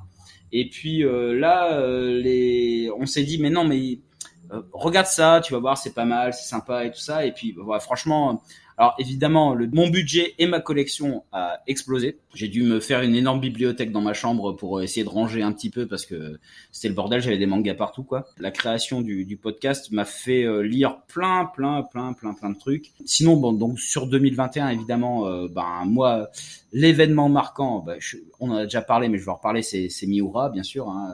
Le décès de Miura, ça m'a extrêmement marqué. Max, je sais qu'on s'est envoyé des messages, on était au bord des larmes en juin, mais nous, ce sera en juillet. Ben voilà, il y aura le tome 41 qui va sortir, et ça, c'est vraiment ce que j'attends. Et donc, il y aura une édition spéciale. Glénat va faire un tome collector à 26 balles, je crois, que j'ai déjà précommandé, parce que je sais que sinon, moi, ici, en Martinique, au bout de 10 secondes, il n'y en aura plus, et parce qu'il y en aura 5. Donc voilà, c'est vraiment ça aussi qui m'a marqué. Donc voilà, c'est une conjonction de plein de trucs. C'est commencer cette aventure avec vous, qui était vraiment génial, et le décès de Miura et plein de choses. Et puis surtout voilà. Alors aussi j'en place une pour voilà, les petits éditeurs que je me serais jamais lancé là-dedans avant. Je lisais mes classiques, et puis voilà. Les Arts Noirs, Naban, que j'ai découvert cette année. J'avais jamais lu de Les Arts Noirs ni de Naban. Et franchement, énorme découverte, quoi. Et je soutiens à fond pour ces petits éditeurs que je trouve. Merci de proposer des trucs et de régaler comme ça, quoi. Alors après, c'est vrai que c'est pas forcément facile d'accès pour moi ici. Ça prend un peu plus de temps. Il faut savoir pour les auditeurs que en Martinique, il y a une seule librairie de manga. C'est-à-dire que s'il n'y a plus le manga disponible dans la librairie de Joe, il doit prendre l'avion, aller en Guadeloupe pour l'autre librairie qui est en Guadeloupe. Ensuite, comme il n'y en a plus non plus, il reprend un avion, il va à Saint-Martin. Je dois y aller en kayak. Ah oui. En fait, il prend l'avion, il va à Saint-Martin. Il arrive, ils disent on n'a pas de librairie, monsieur. Du coup là, il reprend l'avion, il est obligé d'aller jusqu'à La Réunion, qui est pas du tout dans les Antilles. Et tout ça, à la fin, ça lui coûte. Son tome de Berserk lui a pas coûté comme nous 6,95€. Il lui a coûté 6 995€. Ouais, voilà. Mais j'ai fait un tour du monde. C'est cool, c'est que j'ai fait un tour du monde. Quand il nous expliquait comment il fonctionnait, Joe, et qu'on lui a dit, mais en fait, tu peux leur téléphoner pour savoir si c'est dispo. Ça leur coûte beaucoup moins cher en voyage, quoi. Ouais, et il a dit, merde, putain, c'est con, j'aurais dû faire avant. Donc voilà, le petit bilan 2021, vraiment. Tu m'avais dit tout à l'heure aussi en off que tu voulais faire un petit mot pour le collectif. Évidemment, le collectif avec qui qu'on a eu l'occasion d'inviter pour les 2 dernières émissions. C'est des rencontres. On se rend compte que c'est des gens qui ont des passions communes, mais il y a vraiment des trucs de qualité hyper intéressants. Enfin, je cite Ethno par exemple, ou Sego aussi, ou qui font des choses vraiment hyper quali. Et je veux dire, moi par exemple qui aime la littérature aussi, ça me fait plaisir d'écouter, alors que j'écoutais pas du tout de podcast avant. Maintenant j'en écoute, et alors c'est parce que j'en fais peut-être que maintenant j'en écoute. Donc gros énorme big up au collectif, quoi. Et je pense qu'il y a des belles choses à venir, et c'est ça qui est cool, quoi. Ça c'est vraiment super sympa, c'est que il y a une interaction, vraiment folle entre les participants. C'est ça qui est cool, c'est qu'on va du coup de plus en plus. Alors on a chacun nos émissions, qu'on va continuer de façon classique, bien sûr. Mais il y aura des petites collaborations, des petits trucs, des crossovers. On va pouvoir faire des émissions, on va pouvoir partager entre le manga, le comics ou autre. Et c'est ça qui est super intéressant d'avoir dans ce collectif. Bon, comme tu as maintenant commencé à nommer, on peut pas, on va nommer tout le monde. On va nommer deux. Il y a Salembo que j'ai adoré les trucs sur les yokai aussi. J'ai vraiment adoré ça, c'est clair. Alors que pourtant, de base, c'est pas forcément un truc que je me serais tourné vers ça, mais. Franchement, ouais. J'ai vraiment surkiffé. Bon, du coup, tu as parlé de Sego, donc il y a le podcast Ohio, qui est du manga. On a donc Ethno et Cook qui font le podcast de littérature, les Annales d'Opale. Tu viens de citer Salambo qui fait Otaku Club, donc il parle de culture japonaise, de manga, de Pokémon, etc. C'est très diversifié. J'ai parlé juste avant de Seb avec Val, le podcast Y a-t-il un pilote dans le manga ? Donc le principe, c'est de parler des premiers chapitres de manga et de donner envie. En fait, ça permet aussi de parler de beaucoup de choses autour de l'œuvre et des auteurs, etc. On a notre copain Alex ouais. Qui nous a fait des super anecdotes sur Batman pendant l'épisode de Nouvel An. Génial. C'est ça, post-comics. Des très bons moments passés. Là. On a Loïc qui était dans la même émission, donc qui est un peu notre bébé Yoda du collectif. Hein. Il a à peine 12 ans. C'est ça. En fait, c'est un jeune vieux ou un vieux jeune. Pas trop encore comment. Donc, il fait un podcast qui s'appelle De Case en Case, des émissions où il parle de thématiques, d'autres où c'est sur des mangas, d'autres où c'est des interviews. Donc, c'est très diversifié. Et on a notre vieux Yoda qui est Aurélien, donc qui est très très très vieux, il a 2 ans plus que nous au moins, et qui lui fait une émission qui s'appelle Décoinstabule, donc là c'est beaucoup de... Excellent aussi. Plus de la BD franco-belge, et aussi il fait beaucoup d'interviews, donc il reçoit pas mal d'invités, il fait des interviews avec des auteurs, avec des gens qui tournent autour du monde de la bande dessinée.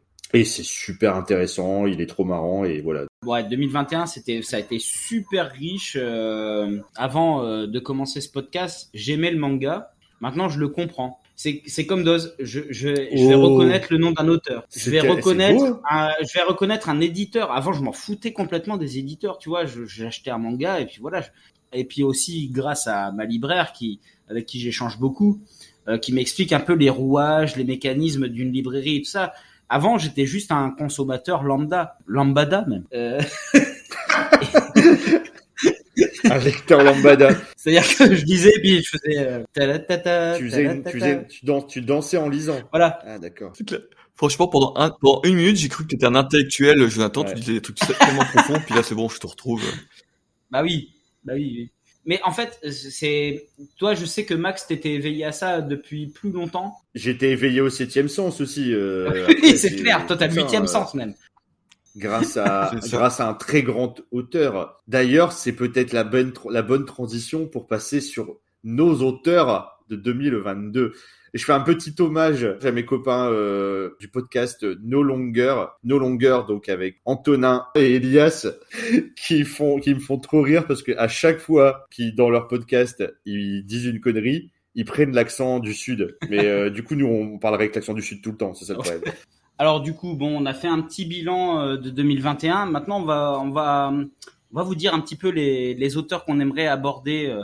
Alors Max, tu avais mis en place un petit sondage, on en a tenu compte. Alors, je rebondis juste avant sur le petit sondage. Donc on avait fait un petit sondage sur Twitter, on donnera les résultats tout à l'heure après qu'on ait chacun dit les auteurs vraiment qu'on aimerait traiter. Voilà, pour ma part, je vais démarrer par une très très grosse surprise. Je pense que vous y attendez tellement pas. Les auditeurs fidèles de PCF ne peuvent pas se dire qu'il n'y aurait jamais un épisode là-dessus, c'est impossible. Depuis qu'on a démarré le podcast, je rêve de faire un épisode sur l'auteur de Gantz. Non, c'est pas vrai. Hiroya Oku, grand artiste. Non, c'est pas vrai. Bien sûr que moi, je rêve de faire un épisode sur Kurumada, Masami Kurumada, donc l'auteur de Saint Seiya. C'est pas une surprise, hein, je suis un très grand fan. Le fait de faire un épisode sur lui, ça nous permettrait, je pense, de parcourir une grande partie de l'histoire du Shonen Jump, parce que faut pas oublier que, il a démarré bien avant Saint Seiya. Il y a d'autres œuvres qui sont même jamais sorties en France, mais que j'aimerais aborder. Même si on ne les a pas forcément lus, mais en parler, il y a certaines œuvres qu'il y a eu avant Saint Seiya, il y a eu des choses après Saint Seiya, il y a eu beaucoup de séries dérivées qui sont intéressantes pour certaines, qui sont moins intéressantes pour d'autres, et pour moi c'est un monument du shonen, Il a créé énormément de grands principes du vrai shonen neketsu, c'est-à-dire le dépassement de soi, le pouvoir de l'amitié, tout ce qui peut parfois paraître même caricatural. Bah, il a amené énormément de choses. Bah, à l'époque, c'était pas caricatural. Il a posé les bases. Ouais, il a posé les bases. On peut remettre en question la qualité de son dessin. Ça va être aussi, ça pourrait être un débat intéressant. Mais pour moi, voilà, c'est un artiste majeur. Et bien sûr que je voudrais parler de Masami Kurumada là-dessus. Je pense que vous n'êtes pas surpris. Donc, il y aura un épisode Masami Kurumada et je serai présent, bien sûr, à 90% de cet épisode, je parlerai. Je ne laisserai pas la parole aux autres. Kurumada, en plus, c'est vraiment autant au Japon et surtout en France. Du coup, c'est un auteur incontournable pour tous les enfants du club Dorothée, quoi. Bien sûr, mais il est en plus le Saint Seiya, c'est pas que en France, c'est un truc mythique en Amérique du Sud, c'est une folie hispanophone. Et comme on a énormément d'auditeurs au Guatemala, Uruguay, tout ça, on est obligé. Enfin, moi je trouve que c'est l'argument principal surtout. C'est pour eux que je le fais. Oui, c'est pas pour moi, c'est pour eux que je veux le faire. C'est un hommage que tu fais aux pays d'Amérique latine. Enfin, c'est donc c'est pour eux. Je veux le faire. Il a mis en place un cadre qui a été repris par la suite par tout le monde. On n'en parle pas suffisamment pour moi comme un des maîtres du manga moderne. Pour moi, c'est un artiste majeur. Il a créé une mythologie, il a créé un style, il a créé quelque chose qui peut être caricatural, mais qui est très très fort, très puissant. Non, mais de toute façon, il était impossible que PCF Manga ne fasse pas un épisode Saint Seiya parce que... Un épisode sur Masami Kurumada. Il y aura du Saint Seiya, bien sûr. Comme quand on a parlé de Murat, on parlait évidemment, beaucoup de personnes. Alors après, on peut parler de BTX et des autres merdes qu'il a fait à côté. Mais... Comment ? Qu'est-ce qu'il a dit, le monsieur ? Qu'est-ce qu'il a dit ? J'entends plus. Qu'est-ce qu'il a dit, il y a le personne âgée en Martinique, là, j'entends une personne âgée qui parle. Non, mais c'est clair que c'était impossible qu'on passe à travers ça. On a tous envie de débattre, de parler de Masami Kurumada, parce que c'est une telle institution que c'est impossible de passer à côté. Donc, attendez-vous. On ne sait pas quand, on ne vous dit pas quand. Sur cette année, il y aura un épisode sur Masami Kurumada, un moment ou un autre. Alors, ça, Johan, à toi. Moi, du coup, j'aime bien, j'ai toujours aimé les auteurs qui avaient des styles très originaux. Donc je pense que j'aimerais vraiment beaucoup parler de un de mes... Peut-être mon mangaka préféré, c'est Tsutomu Nihei, qui du coup, certes, fait des mangas très spécifiques. Donc moi, Blame, c'est un de mes premiers mangas, et je me souviens toujours comment ça m'avait retourné la tête par le style graphique qui était tellement différent de tout ce que je voyais en manga.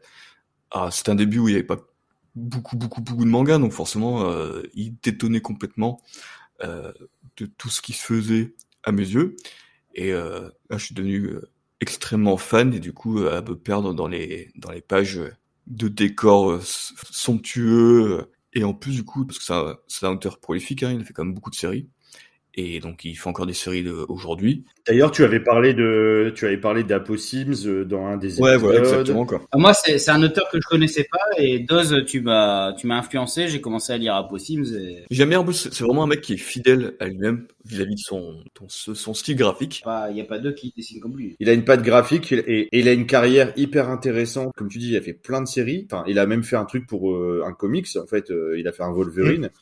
Donc, on allait le chercher des États-Unis pour faire quelque chose avec un style graphique très, très marqué. Non, c'est un auteur qui est fascinant et que on est tous d'accord. Moi, j'aime beaucoup aussi depuis longtemps. C'est sûr qu'il y aura un dossier sur ce gars-là. On compte faire PCF Manga le plus longtemps possible.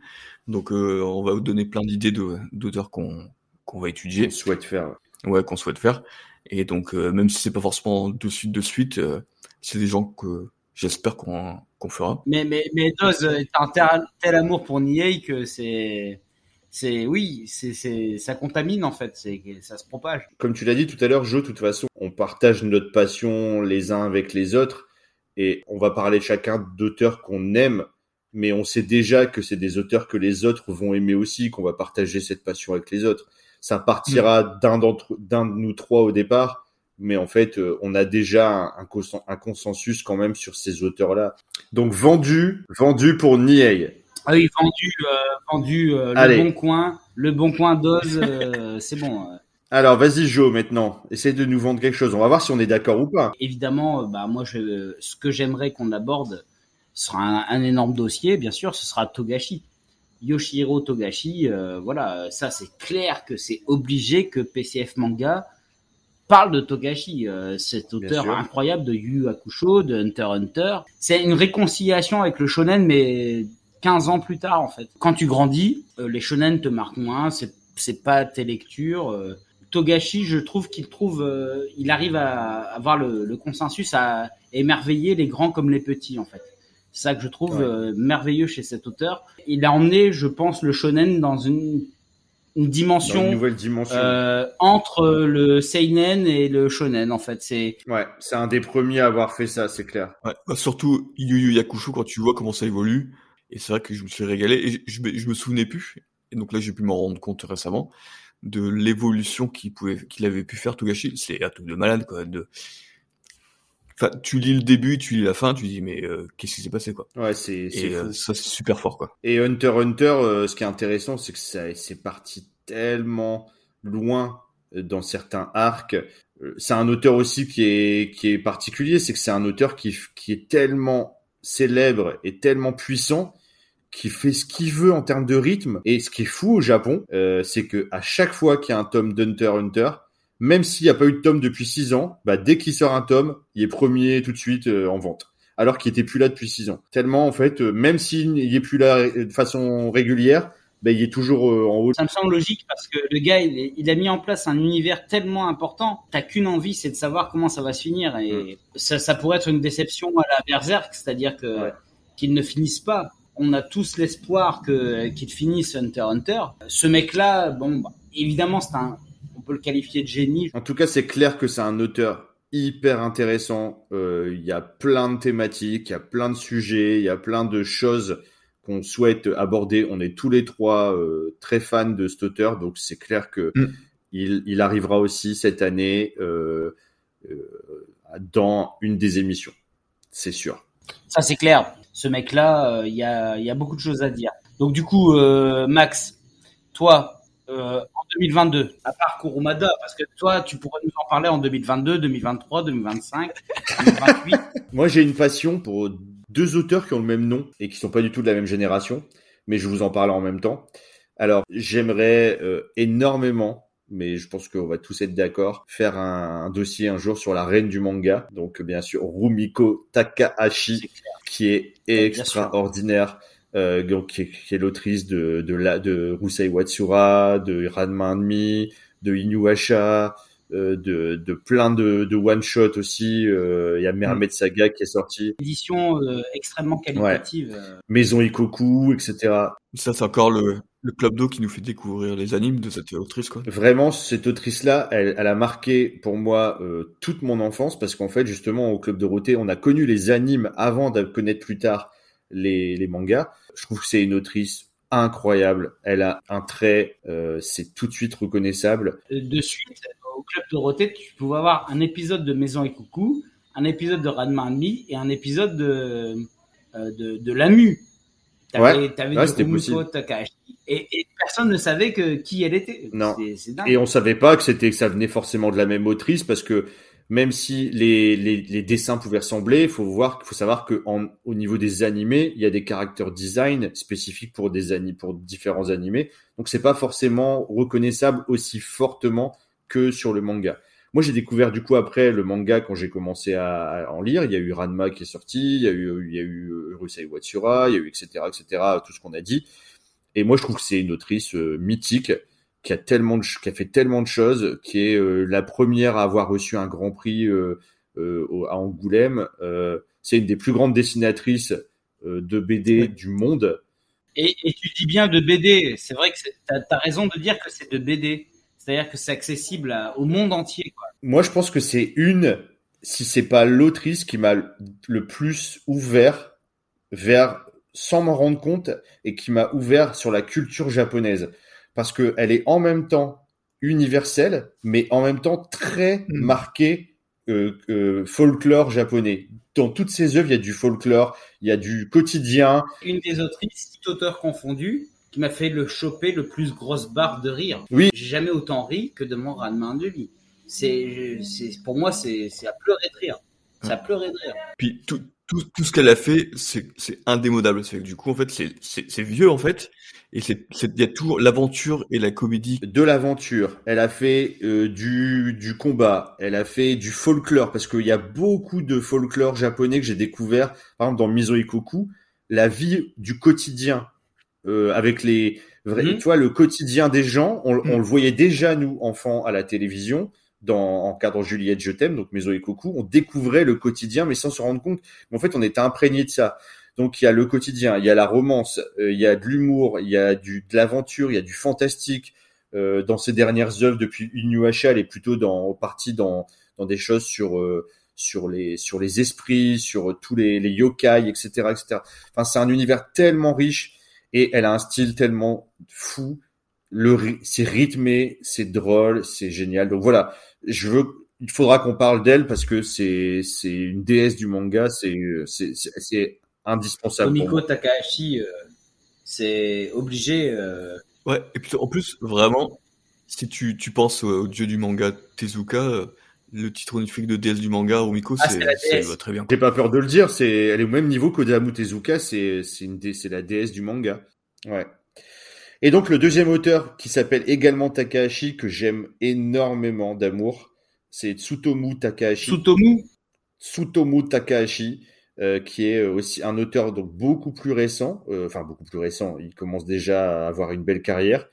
Et qui est un auteur que j'adore, qui a un style de folie, qui a un style un peu griffonné, je trouve. Je sais pas comment le dire autrement. C'est le gars qui a fait Sido et Bakuon Reto. Bakuon Reto, donc qui est un des seuls Furio qui est sorti entièrement en France, avec Rakai Blues à l'époque chez Gerlu. Mais Bakuon Reto qui est extraordinaire, en vraiment, vraiment pur Furio, qui est toujours édité, qui est trouvable. Donc Tsutomu Takahashi qui a fait pas mal de one-shot aussi, des très belles séries comme Détonation. Donc on a parlé de Sido. On peut parler aussi de Neun qui est en cours. Donc, il a des univers très diversifiés. Il a été dans le manga historique, dans le thriller. Enfin, c'est pour moi un des plus grands auteurs actuels. Tout ce qu'il fait est fabuleux et il y a plein de choses à dire.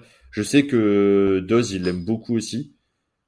Du coup, voilà. Jo, tu connais un peu moins. Je t'en ai déjà parlé plusieurs fois, mais ça va être l'occasion. Ouais. Je pense que ça te plaira. Il te plaira beaucoup. Voilà, oui, effectivement, quand je vois que Doz et toi, vous êtes à fond, ça me donne évidemment envie. Hein. Mais Takahashi, j'ai commencé Sido. C'est puissant. Hein. Bah oui. Ah, oui. Mais il y a beaucoup de... Bah, là, de toute façon, tous les auteurs dont on parle, il y a beaucoup d'auteurs de talent. Et les gens ne sont pas forcément toujours connus. Bon, alors, juste valeur ou pas, mais... Parce qu'en plus, en France, il y a des choix éditoriaux qui sont faits. La reconnaissance d'un manga est différente en France par rapport au Japon. Donc ça qui est intéressant, c'est de pouvoir présenter des auteurs qui ont beaucoup de talent, mais qui ont peut-être moins de visibilité en France. Tsutomu Takahashi, là pour l'instant, il a été vraiment dispatché chez plein d'éditeurs. On peut pas dire qu'il a pas encore eu la grande série. Ça aide pas. Pourtant, il a sorti des séries extraordinaires, mais peut-être c'est Sido, la série la plus connue, en tout cas qui a eu le plus de succès chez nous. Et qui a été arrêté à l'époque chez Panini, ils ont repris là au départ parce que c'est très très bon. Ils savent qu'il y a un potentiel sur cet auteur et notamment donc du coup Panini. J'ai vu une news passer il y a pas longtemps, donc c'est cool, c'est l'occasion aussi d'en parler cette année. Ils vont ressortir Soulkeeper Panini qui avait été édité il y a déjà vraiment plusieurs années et c'est pour ça que je pense qu'ils savent qu'ils ont une perle dans leurs auteurs et c'est clair, ils ressortent Sido, ils ressortent Soulkeeper, ils savent que c'est quelqu'un qui demande qu'à exploser, je pense. Il n'a pas encore eu le titre qui l'a fait exploser chez nous. Mais Sido est quand même vachement prisé. Hein. Bah, c'est vraiment extraordinaire. Enfin, c'est fou. Et il a vraiment, voilà, il a un style, il a un dessin, il a un univers. il est très éclectique dans tout ce qu'il fait. Donc, je pense que ça peut être super intéressant. Donc, il y aura du Takahashi 2 fois peut-être cette année. Ouais, double Takahashi ouais. Au carré. Double Takahashi dans ta gueule. Rumiko et Tsutsumu. Ça fait penser à un coup au karaté. Double Takahashi dans ta gueule. Tiens.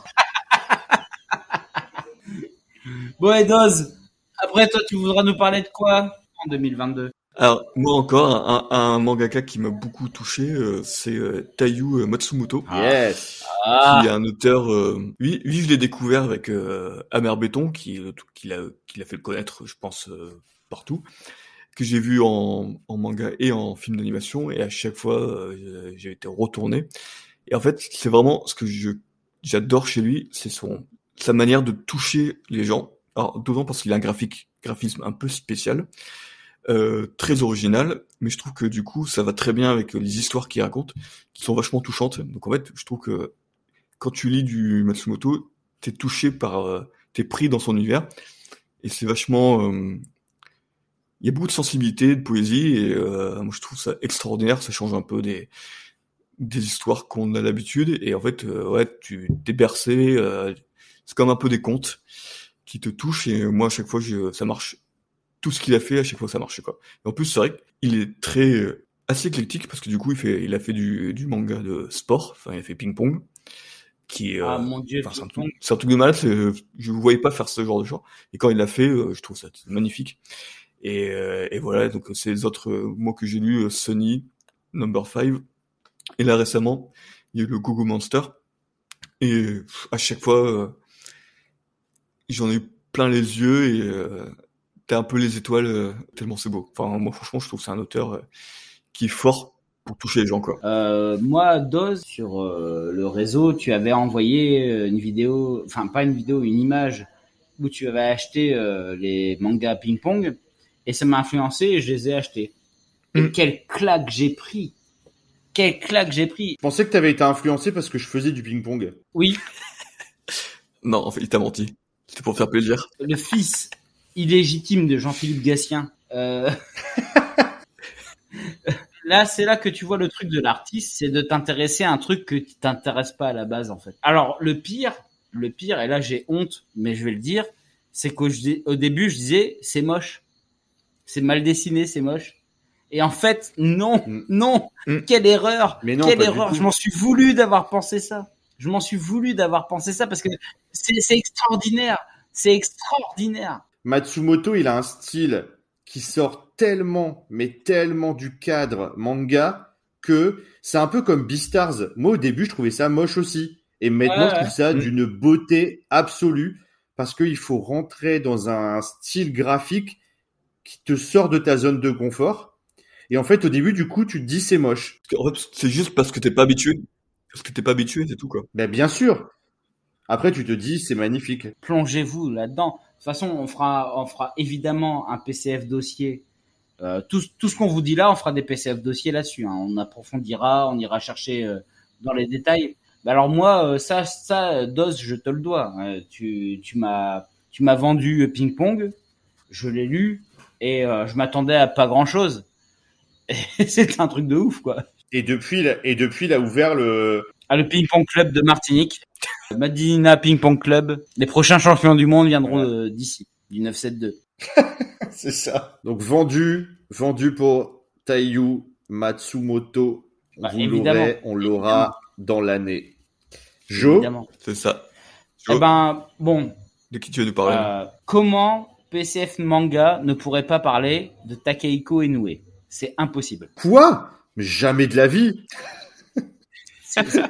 Je suis contre. Évidemment que j'aurais souhaité qu'on parle de Takehiko Inoue. Mais bien sûr. Ah, bah moi, ça me rappelle plein de trucs parce que Doz, il avait lu tous les Vagabonds, il avait jamais lu Slam Dunk.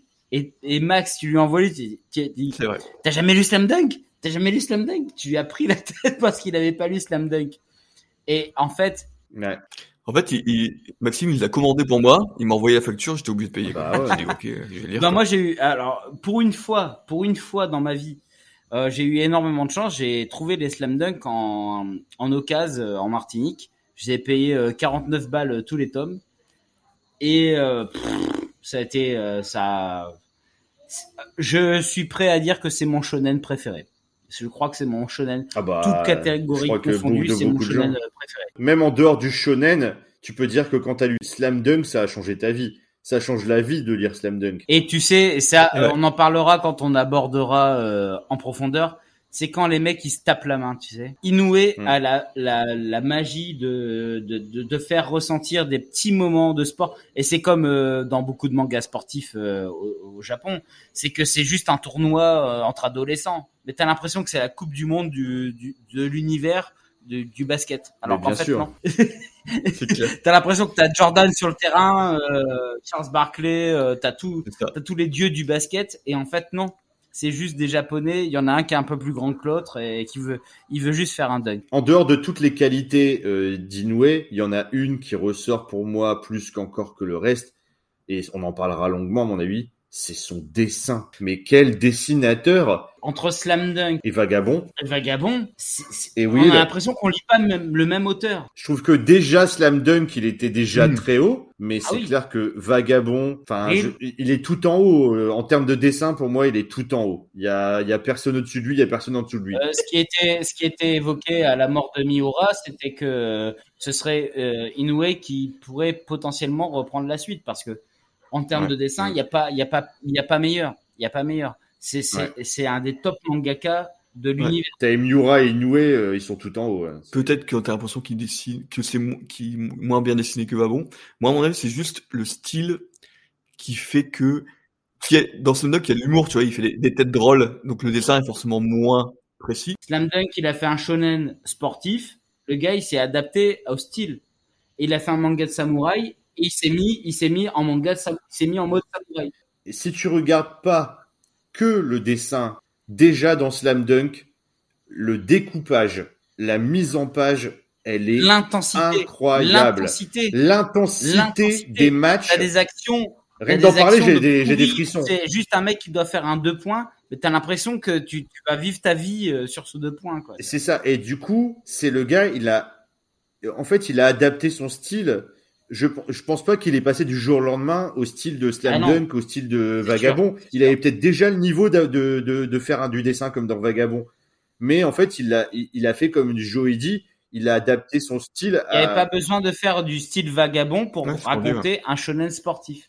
Il a fait exactement ce qu'il fallait faire pour faire un shonen sportif. Il a adapté ce qu'il avait besoin de faire. On en parlera, évidemment.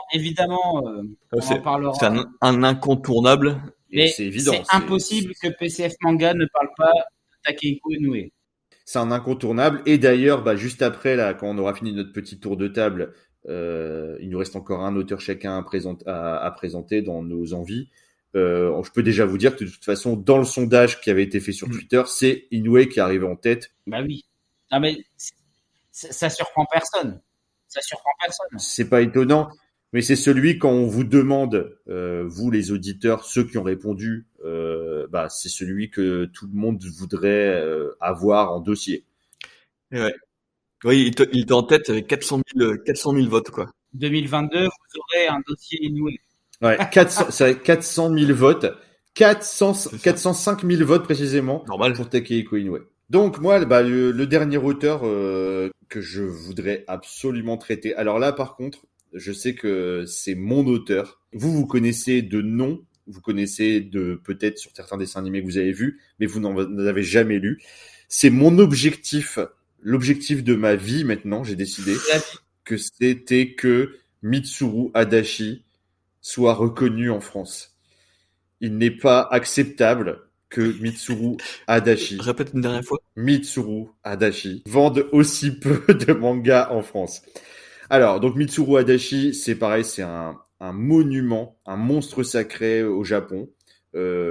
Donc Mitsuru Adachi, c'est un auteur qui a toujours tourné tous ses titres autour du sport, notamment du baseball.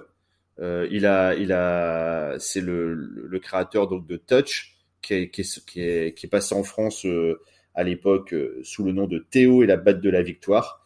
C'est un auteur incroyable qui est reconnu au Japon au même niveau que, d'ailleurs, il est très ami avec Rumiko Takahashi. C'est les auteurs, je crois, les plus vendus au Japon. Donc Mitsuru Adachi, il fait du sport, de la romance, mais c'est beaucoup plus que ça.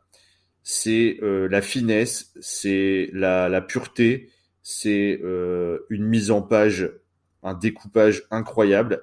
Alors, il a un style, mais alors là, c'est même plus un style représentatif, c'est que tous les personnages sont toujours pareils, on va dire, mais en fait, il a inventé un cadre, il a inventé quelque chose d'évanescent. Je sais pas comment dire, mais moi, je suis bouleversé tout le temps par tout ce qu'il fait. Il y a beaucoup d'humour, il y a beaucoup d'ellipses, il y a beaucoup de non-dits, il y a beaucoup de petits gestes du quotidien, un peu comme Joe, il parlait quand on parlait de mauvaises herbes. Mitsuru Adachi, pour moi, c'est l'auteur des petits gestes, des sentiments purs, simples, des premiers amours, du sport, etc. Enfin, je suis ultra fan de Mitsuru Adachi. J'ai, après des années d'acharnement, réussi à récupérer tout ce qu'il a sorti en France, et ça a été très dur, très long. Ah ouais, non, mais il y a eu des tomes, il a fallu les retrouver parce qu'il y a beaucoup de choses qui étaient sorties à l'époque chez Tonkam et qui a eu genre H2, Cross Game, donc des séries exceptionnelles mais qui n'avaient pas été rééditées et qui d'ailleurs sont toujours pas rééditées. Le dernier truc en date, c'est Mix qui est actuellement en cours de parution et qui c'est chez Delcourt Tonkam toujours, ouais. Mais qui du coup ils sortent un tome tous les ans et il faut sauter dessus dès qu'il sort parce que la série est en cours mais il y a tellement peu de... s'imprime en petite quantité. Voilà, et en fait tu peux même pas faire la série du début maintenant, pourtant c'est une série en cours. Ça c'est quand même improbable. Dire que là il y a le tome 12, déjà les 6-7 premiers tomes, ils sont plus trouvables. Donc c'est je saute dessus à chaque fois que ça sort maintenant. Et voilà. Donc, vous pourrez pas tout lire quand on fera ce dossier-là.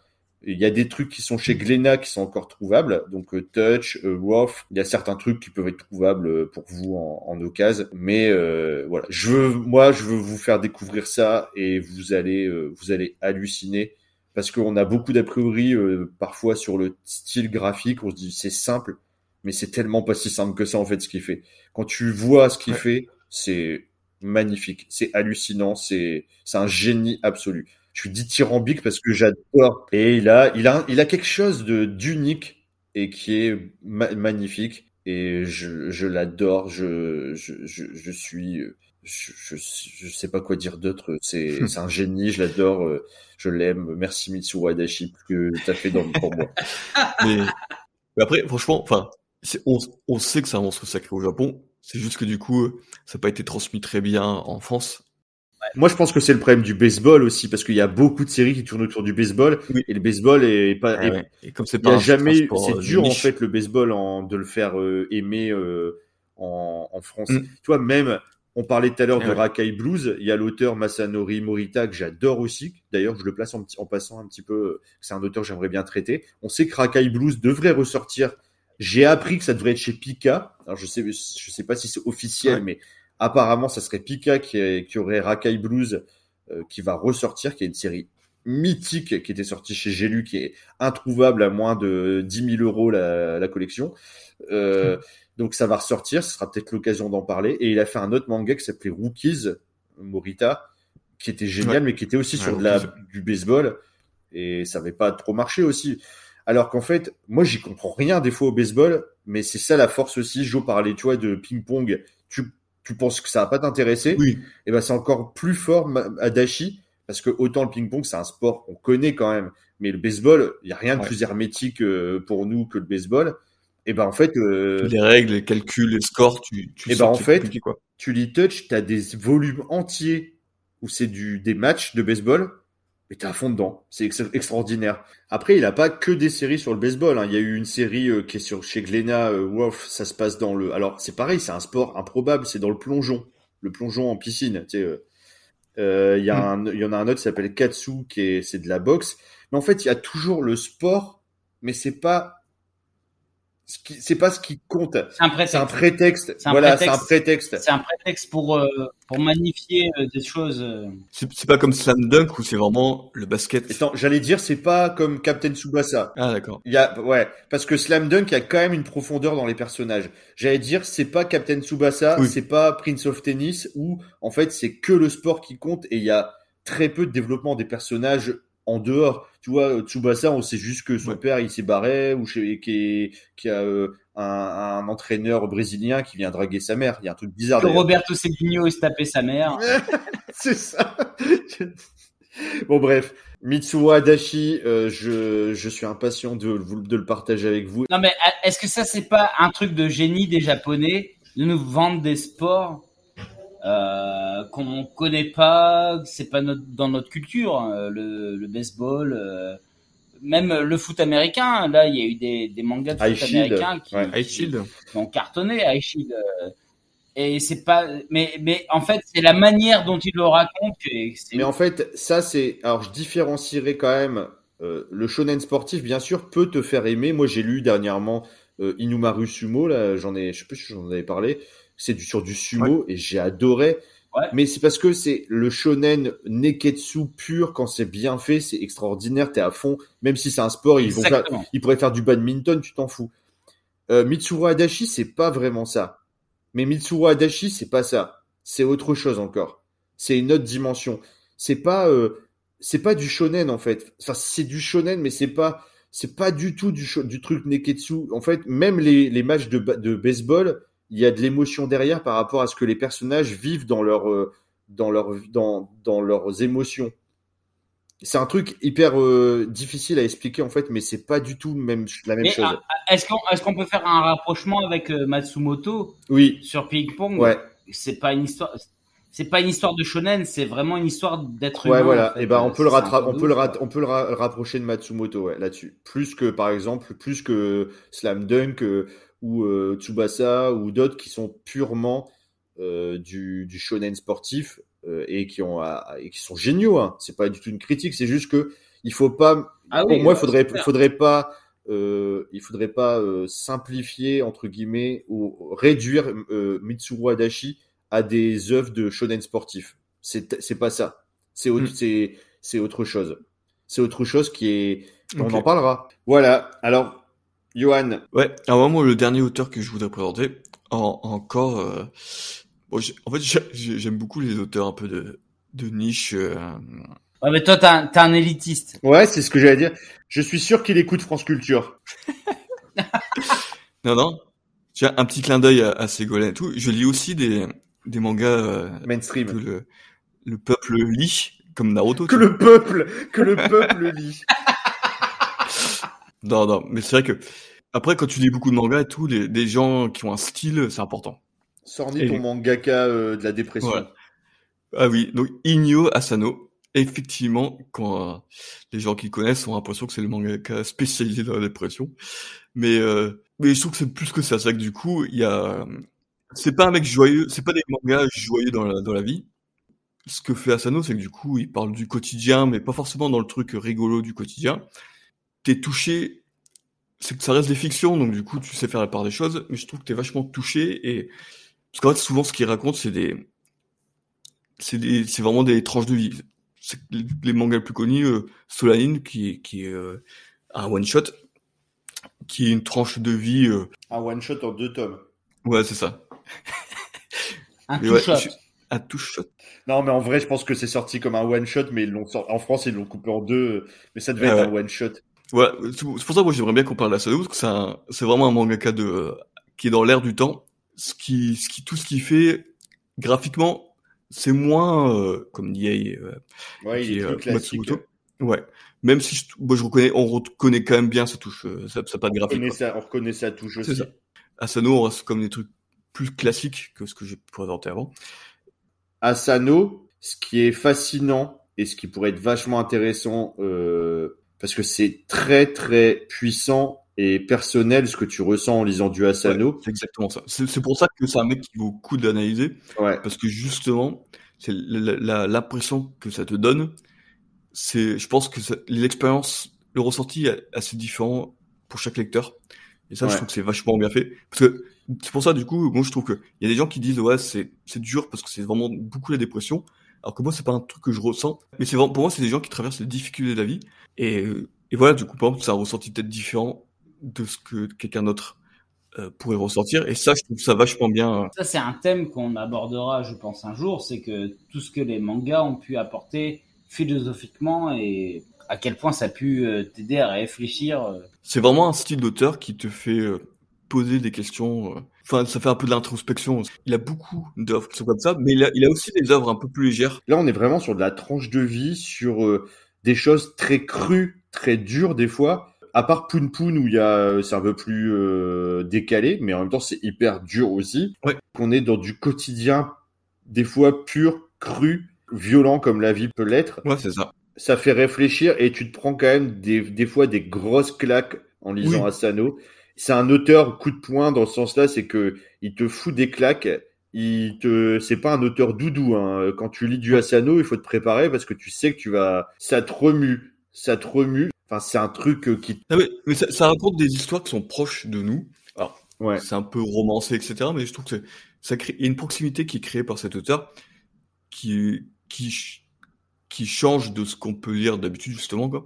Et du coup, je pense que ça vaut le coup. Parce qu'en fait, c'est un mangaka que, justement, en parler dans un dossier, tu peux d'analyser toutes ces thématiques, les ressentis. Je trouve que c'est intéressant pour les gens de découvrir à travers cet auteur justement tout ce genre de choses qui sont pas toujours exploitées par d'autres mangakas, quoi. Bah du coup Asano, super auteur aussi qui va être intéressant à traiter. Alors Jo pour terminer, j'aurais aimé qu'on parle d'Urasawa parce que ça c'est quelque chose qu'on aime tous les trois. Ah, Naoki Urasawa. Est-ce qu'on peut faire un podcast sur les auteurs manga sans parler d'Urasawa? C'est un incontournable aussi, bien sûr. Encore un. Quoi qu'on aime la science-fiction, qu'on aime... Peu importe ce qu'on aime, il va te mettre d'accord parce que ses scénarios sont fous, ses dessins sont fous. Ah ouais. Alors, moi, j'ai commencé par lire Monsters et je trouvais ça incroyable parce que le propos de base est intéressant, mais c'est à quel point le gars va loin dans son délire. Un autre auteur aurait pu traiter ça de manière beaucoup plus légère. Ce mec-là va loin. Ce mec-là va très, très loin. Mmh. Et il te propose d'aller chercher là où ça pique, tu vois. Et je trouvais ça énorme, quoi. Et puis, c'est surtout un auteur qui développe des scénarios. Il doit les concevoir tels des puzzles. Parce que ça va tellement loin. Et c'est tellement complexe, il y a tellement de rebondissements, de différentes... Et dans 20th Century Boys, par exemple, t'as les différentes époques et tout, machin, des flash-forward, des flashbacks. Souvent, ça se joue sur plusieurs trames. Ça, c'est cool, ça, d'ailleurs. Et à la fin, tout s'explique. Le gars, il arrive à faire des problématiques ultra complexes sur des choses ultra simples, qui sont basées sur la nostalgie, sur comment un être humain peut devenir méchant, voire mauvais, sur des choses ultra simples, en fait, sur des sentiments basiques et très simples. De toute façon, Urasawa, c'est impossible qu'on passe à côté.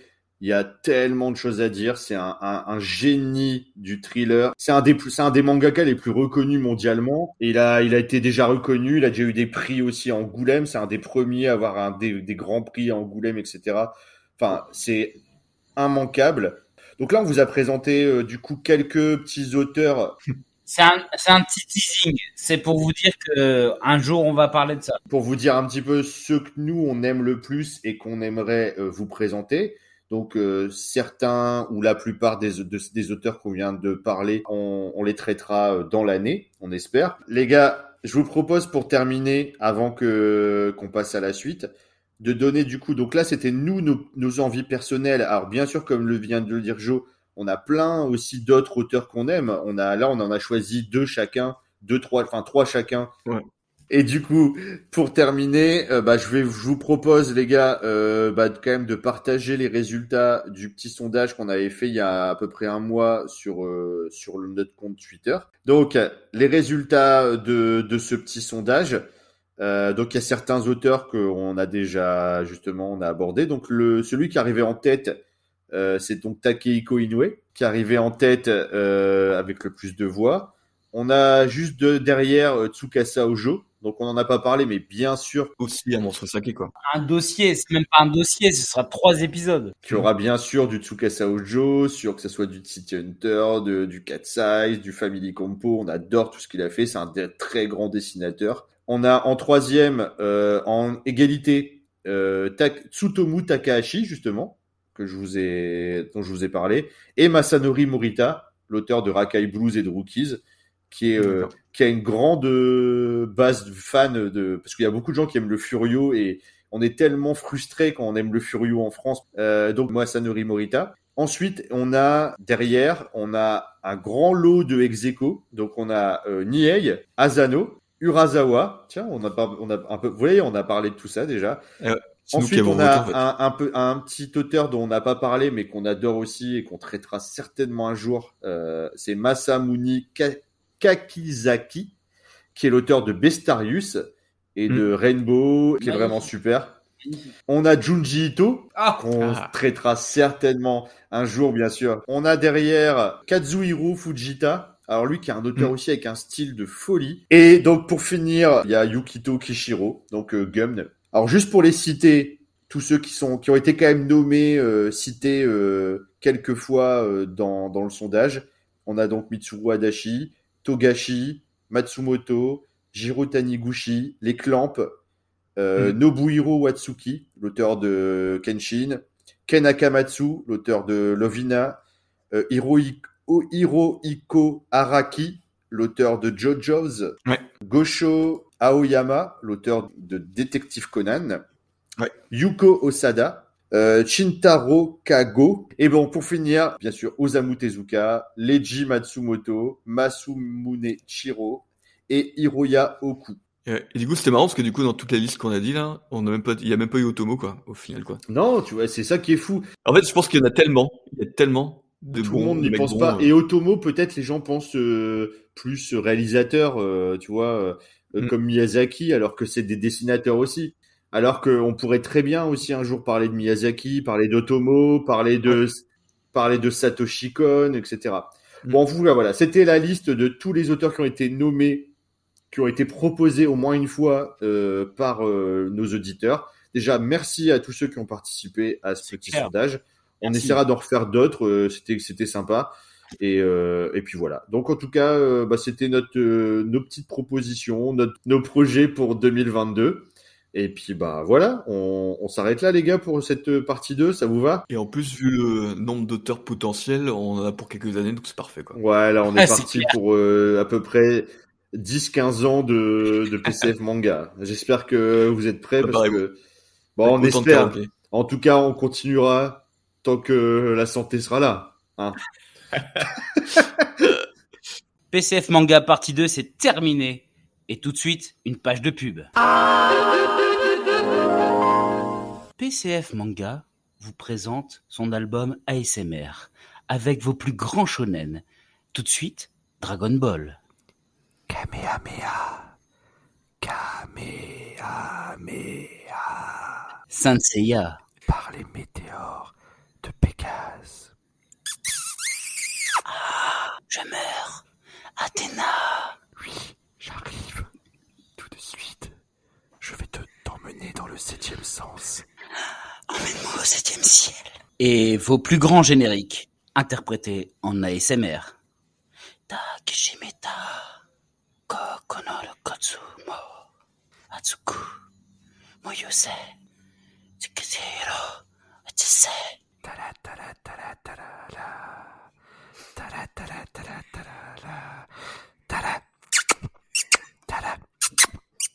En bonus track, Dose qui nous interprète Juliette, je t'aime.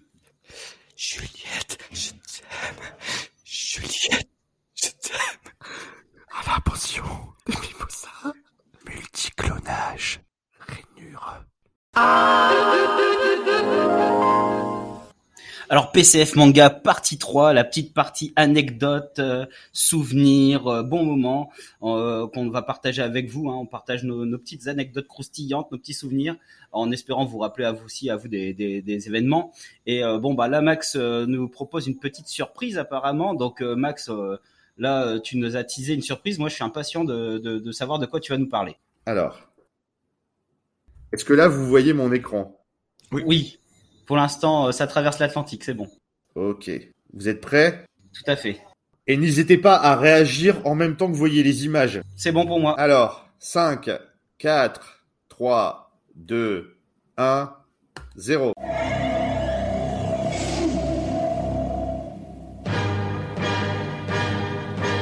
Musique épique. Ah, j'adorais cette intro. Des frissons encore. Putain, j'adorais cette intro. Oh là là. Oh là, ça a trop de souvenirs. Incroyable. Là, t'as la totale. Street Fighter. Macross Plus. Il y avait du Cobra au début. Il y avait du Cobra. Gun. Bat Labor, énorme. Gun. Street Fighter. Venus Wars. Cyber City. 3x3 Eyes.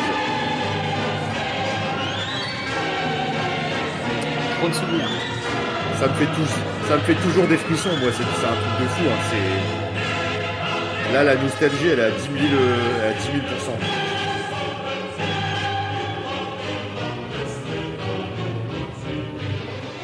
Non, faut pas faire un karaoké tout de suite. J'allais chanter. Je connais pas les paroles. Elles sont trop dures. Écoutez la fin. Ah, exceptionnel. Avec la collection Manga Mania, retrouvez les plus grands mangas. Cobra, Venus Wars, Cyber City, Dominion, Pat Labor, Appleseed, RGVDA, Megalopolis, Macross Plus, 3x3 Eyes. 40 titres à découvrir tous les 15 jours. Manga Mania, la passion du manga. Passion du manga. Délire. Ah ouais, là, c'est souvenir direct, là. Là, c'est ouh. Alors... Ça vous a fait des frissons là. Max, pour te dire, on va être raccord parce que mon anecdote va parler un peu de cette période-là aussi, de cette grande période des vidéocassettes manga, c'était incroyable. Ah non mais voilà, donc cette musique-là, faut savoir, donc je vais recontextualiser, donc Manga Mania, oui. La passion du manga. Comme disait le monsieur à la fin de la vidéo. Cette musique, donc c'est une musique classique, avec un montage mais incroyable de toutes les titres qu'il y avait dans cette collection, c'est inimaginable. Donc on en a déjà dit quelques-uns. Je vais rajouter aussi Ninja Scroll, Cagliostro, les films d'Evangelion, Ghost in the Shell, Rujin Z. On a parlé déjà de Street Fighter 2, Dominion, Cyber City, Gun, Akira, Pat Labor. Enfin, c'était la folie. Cette collection, en fait, c'est une collection mythique qui est sortie d'abord dans les années... d'abord en 96, en VHS. Donc, ça sortait tous les mois chez le marchand de journaux. Il y a eu 55 numéros en VHS. Et après, elle est ressortie quelques années plus tard en DVD, où là, il y a eu 49 numéros. Donc, il y a 6 trucs qui sont passés à la trappe. Je sais pas pourquoi, peut-être ils avaient plus les droits. Donc cette collection-là, c'est vraiment ce qui, moi et Jo, je pense qu'il va me suivre là-dessus. Ça nous a fait sortir du Club Dorothée parce que c'est à peu près à l'époque où le Club Dorothée a fini. Et cette collection est arrivée de nulle part où on s'est dit mais qu'est-ce que c'est que ces trucs de fou au niveau animation japonaise. On s'est pris dans la gueule mais tout d'un coup parce qu'on n'avait jamais entendu parler de rien. On s'est tout pris dans la gueule des titres monstrueux. C'était vraiment un rêve de fan. Moi, j'étais complètement fou chaque mois. Max, il faut préciser aussi que c'était chez les marchands de journaux et que c'était pas cher. Franchement, c'était abordable. Oui, c'était pas cher. C'était carrément abordable. C'était pas une collection comme construisez un dinosaure. La première pièce est à 1 € et la dernière. Et après, à partir du volume 10, c'est 50 € le 50 € la queue du dinosaure. Non, là, c'était toujours des prix. Il me semble que le premier, ça devait être Akira. T'avais Akira 10 francs. Bam. tu disais, ah ouais, même moins, peut-être 5 francs même. C'était le premier, c'était Akira, ça démarrait, tu te prenais ça dans la gueule. Et après, donc tu démarrais par Akira. Le mois suivant, bam, Gum. Après, t'avais Ninja Scroll. Après, t'avais Apple Seed, Ghost in the Shell. Et tu te prenais des claques tous les mois. Et on hallucinait, mais complètement. Alors, il faut savoir que je me suis renseigné un peu. Du coup, cette collection, c'est une collection qui est une adaptation d'une collection anglaise, manga vidéo, qui a été adaptée en France. Ça paraît absolument inimaginable maintenant qu'ils avaient les droits de tout. C'est classique. Maintenant, il y a un éditeur, ils avaient les droits de tous les trucs, mais parce qu'il y avait personne d'autre pratiquement. Et c'était l'époque où, du coup, ils ont sorti toute une frange qui n'existait presque pas sur le marché français, c'est-à-dire les films et les OAV. C'est des OAV la plupart. Il y a quelques films, mais il y a beaucoup d'OAV. Les OAV, ça existe depuis les années 80 au Japon. Il y avait énormément d'OAV, mais nous, on les avait pas en France parce que c'était les séries qui passaient à la télé, les séries d'animation classiques en plein d'épisodes de 20 minutes. Les OAV, c'était un format spécifique qui donc s'appelle c'est Original Anime Video, qui a été créé vraiment, c'était des dessins animés qui étaient créés pour la VHS, pour les vidéoclubs, etc.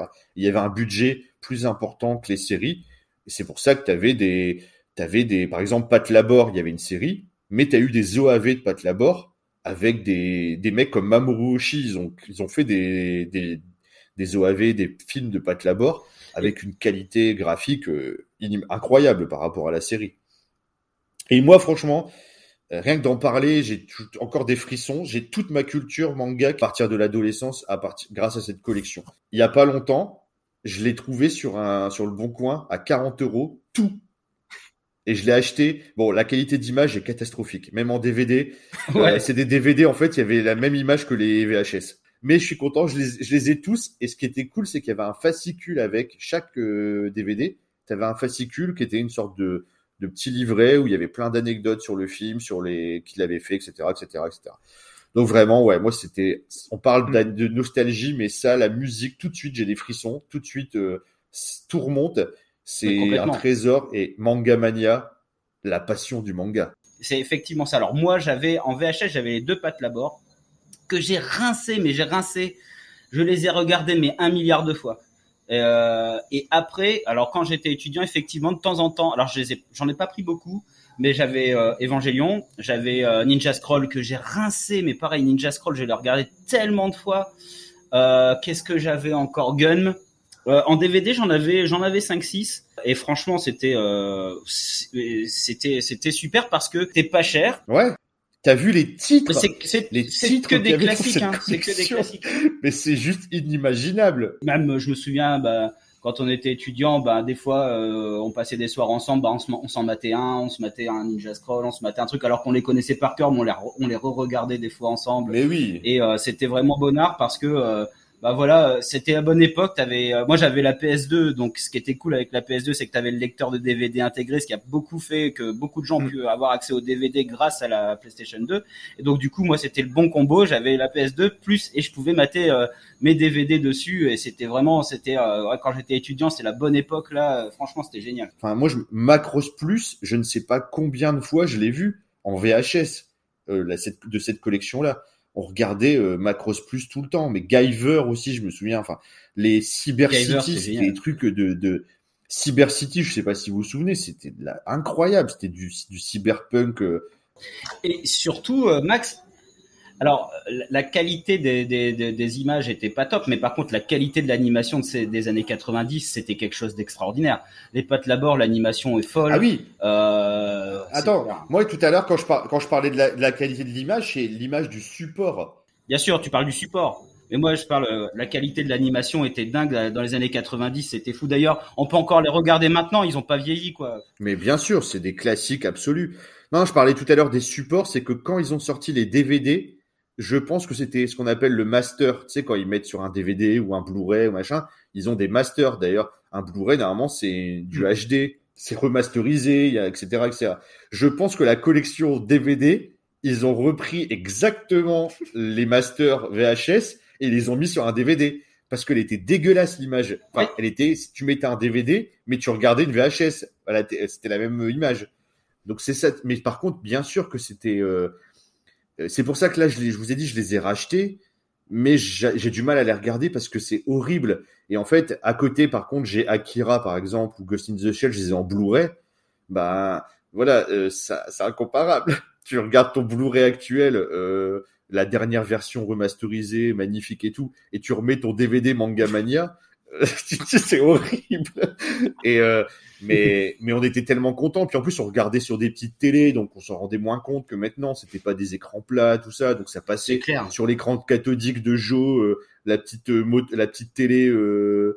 C'était quoi la marque de ta télé Motorola, la petite télé d'occasion à 50 balles. C'est clair. Ouais. 30 cm de diamètre d'écran. C'est ça, non, ça, c'est sur cette télé-là. Exactement ça. Sur cette télé-là, ça passait très bien. On se rendait pas compte que l'image était pourrave. Mais sur une grande télé, va mettre par exemple maintenant sur un écran 4K ton DVD Manga Mania. Tu vas... La télé, déjà la télé, elle implose déjà. La télé, elle implose parce qu'elle dit ouais, je suis pas prêt, on peut pas me mettre ça sur. Le... Elle t'envoie un message, ce format n'est plus détecté depuis. C'est ça. Ça fait aussi laid que si tu jouais à Dragon Ball sur NES sur un écran 4K. C'est pas. Alors là, c'est tes yeux qui saignent et t'as une migraine pendant 3 ans. Bon alors, Johan, tu vas devoir maintenant nous expliquer parce que là, tu as 2 doigts de te faire licencier de PCF Manga. Tu peux pas ne pas te dire hein. Je n'ai pas connu cette collection. T'étais où, toi? Tu vivais en Écosse, c'est ça que tu vas nous dire? Non, en fait, non, j'étais dans le coma pendant 10 ans.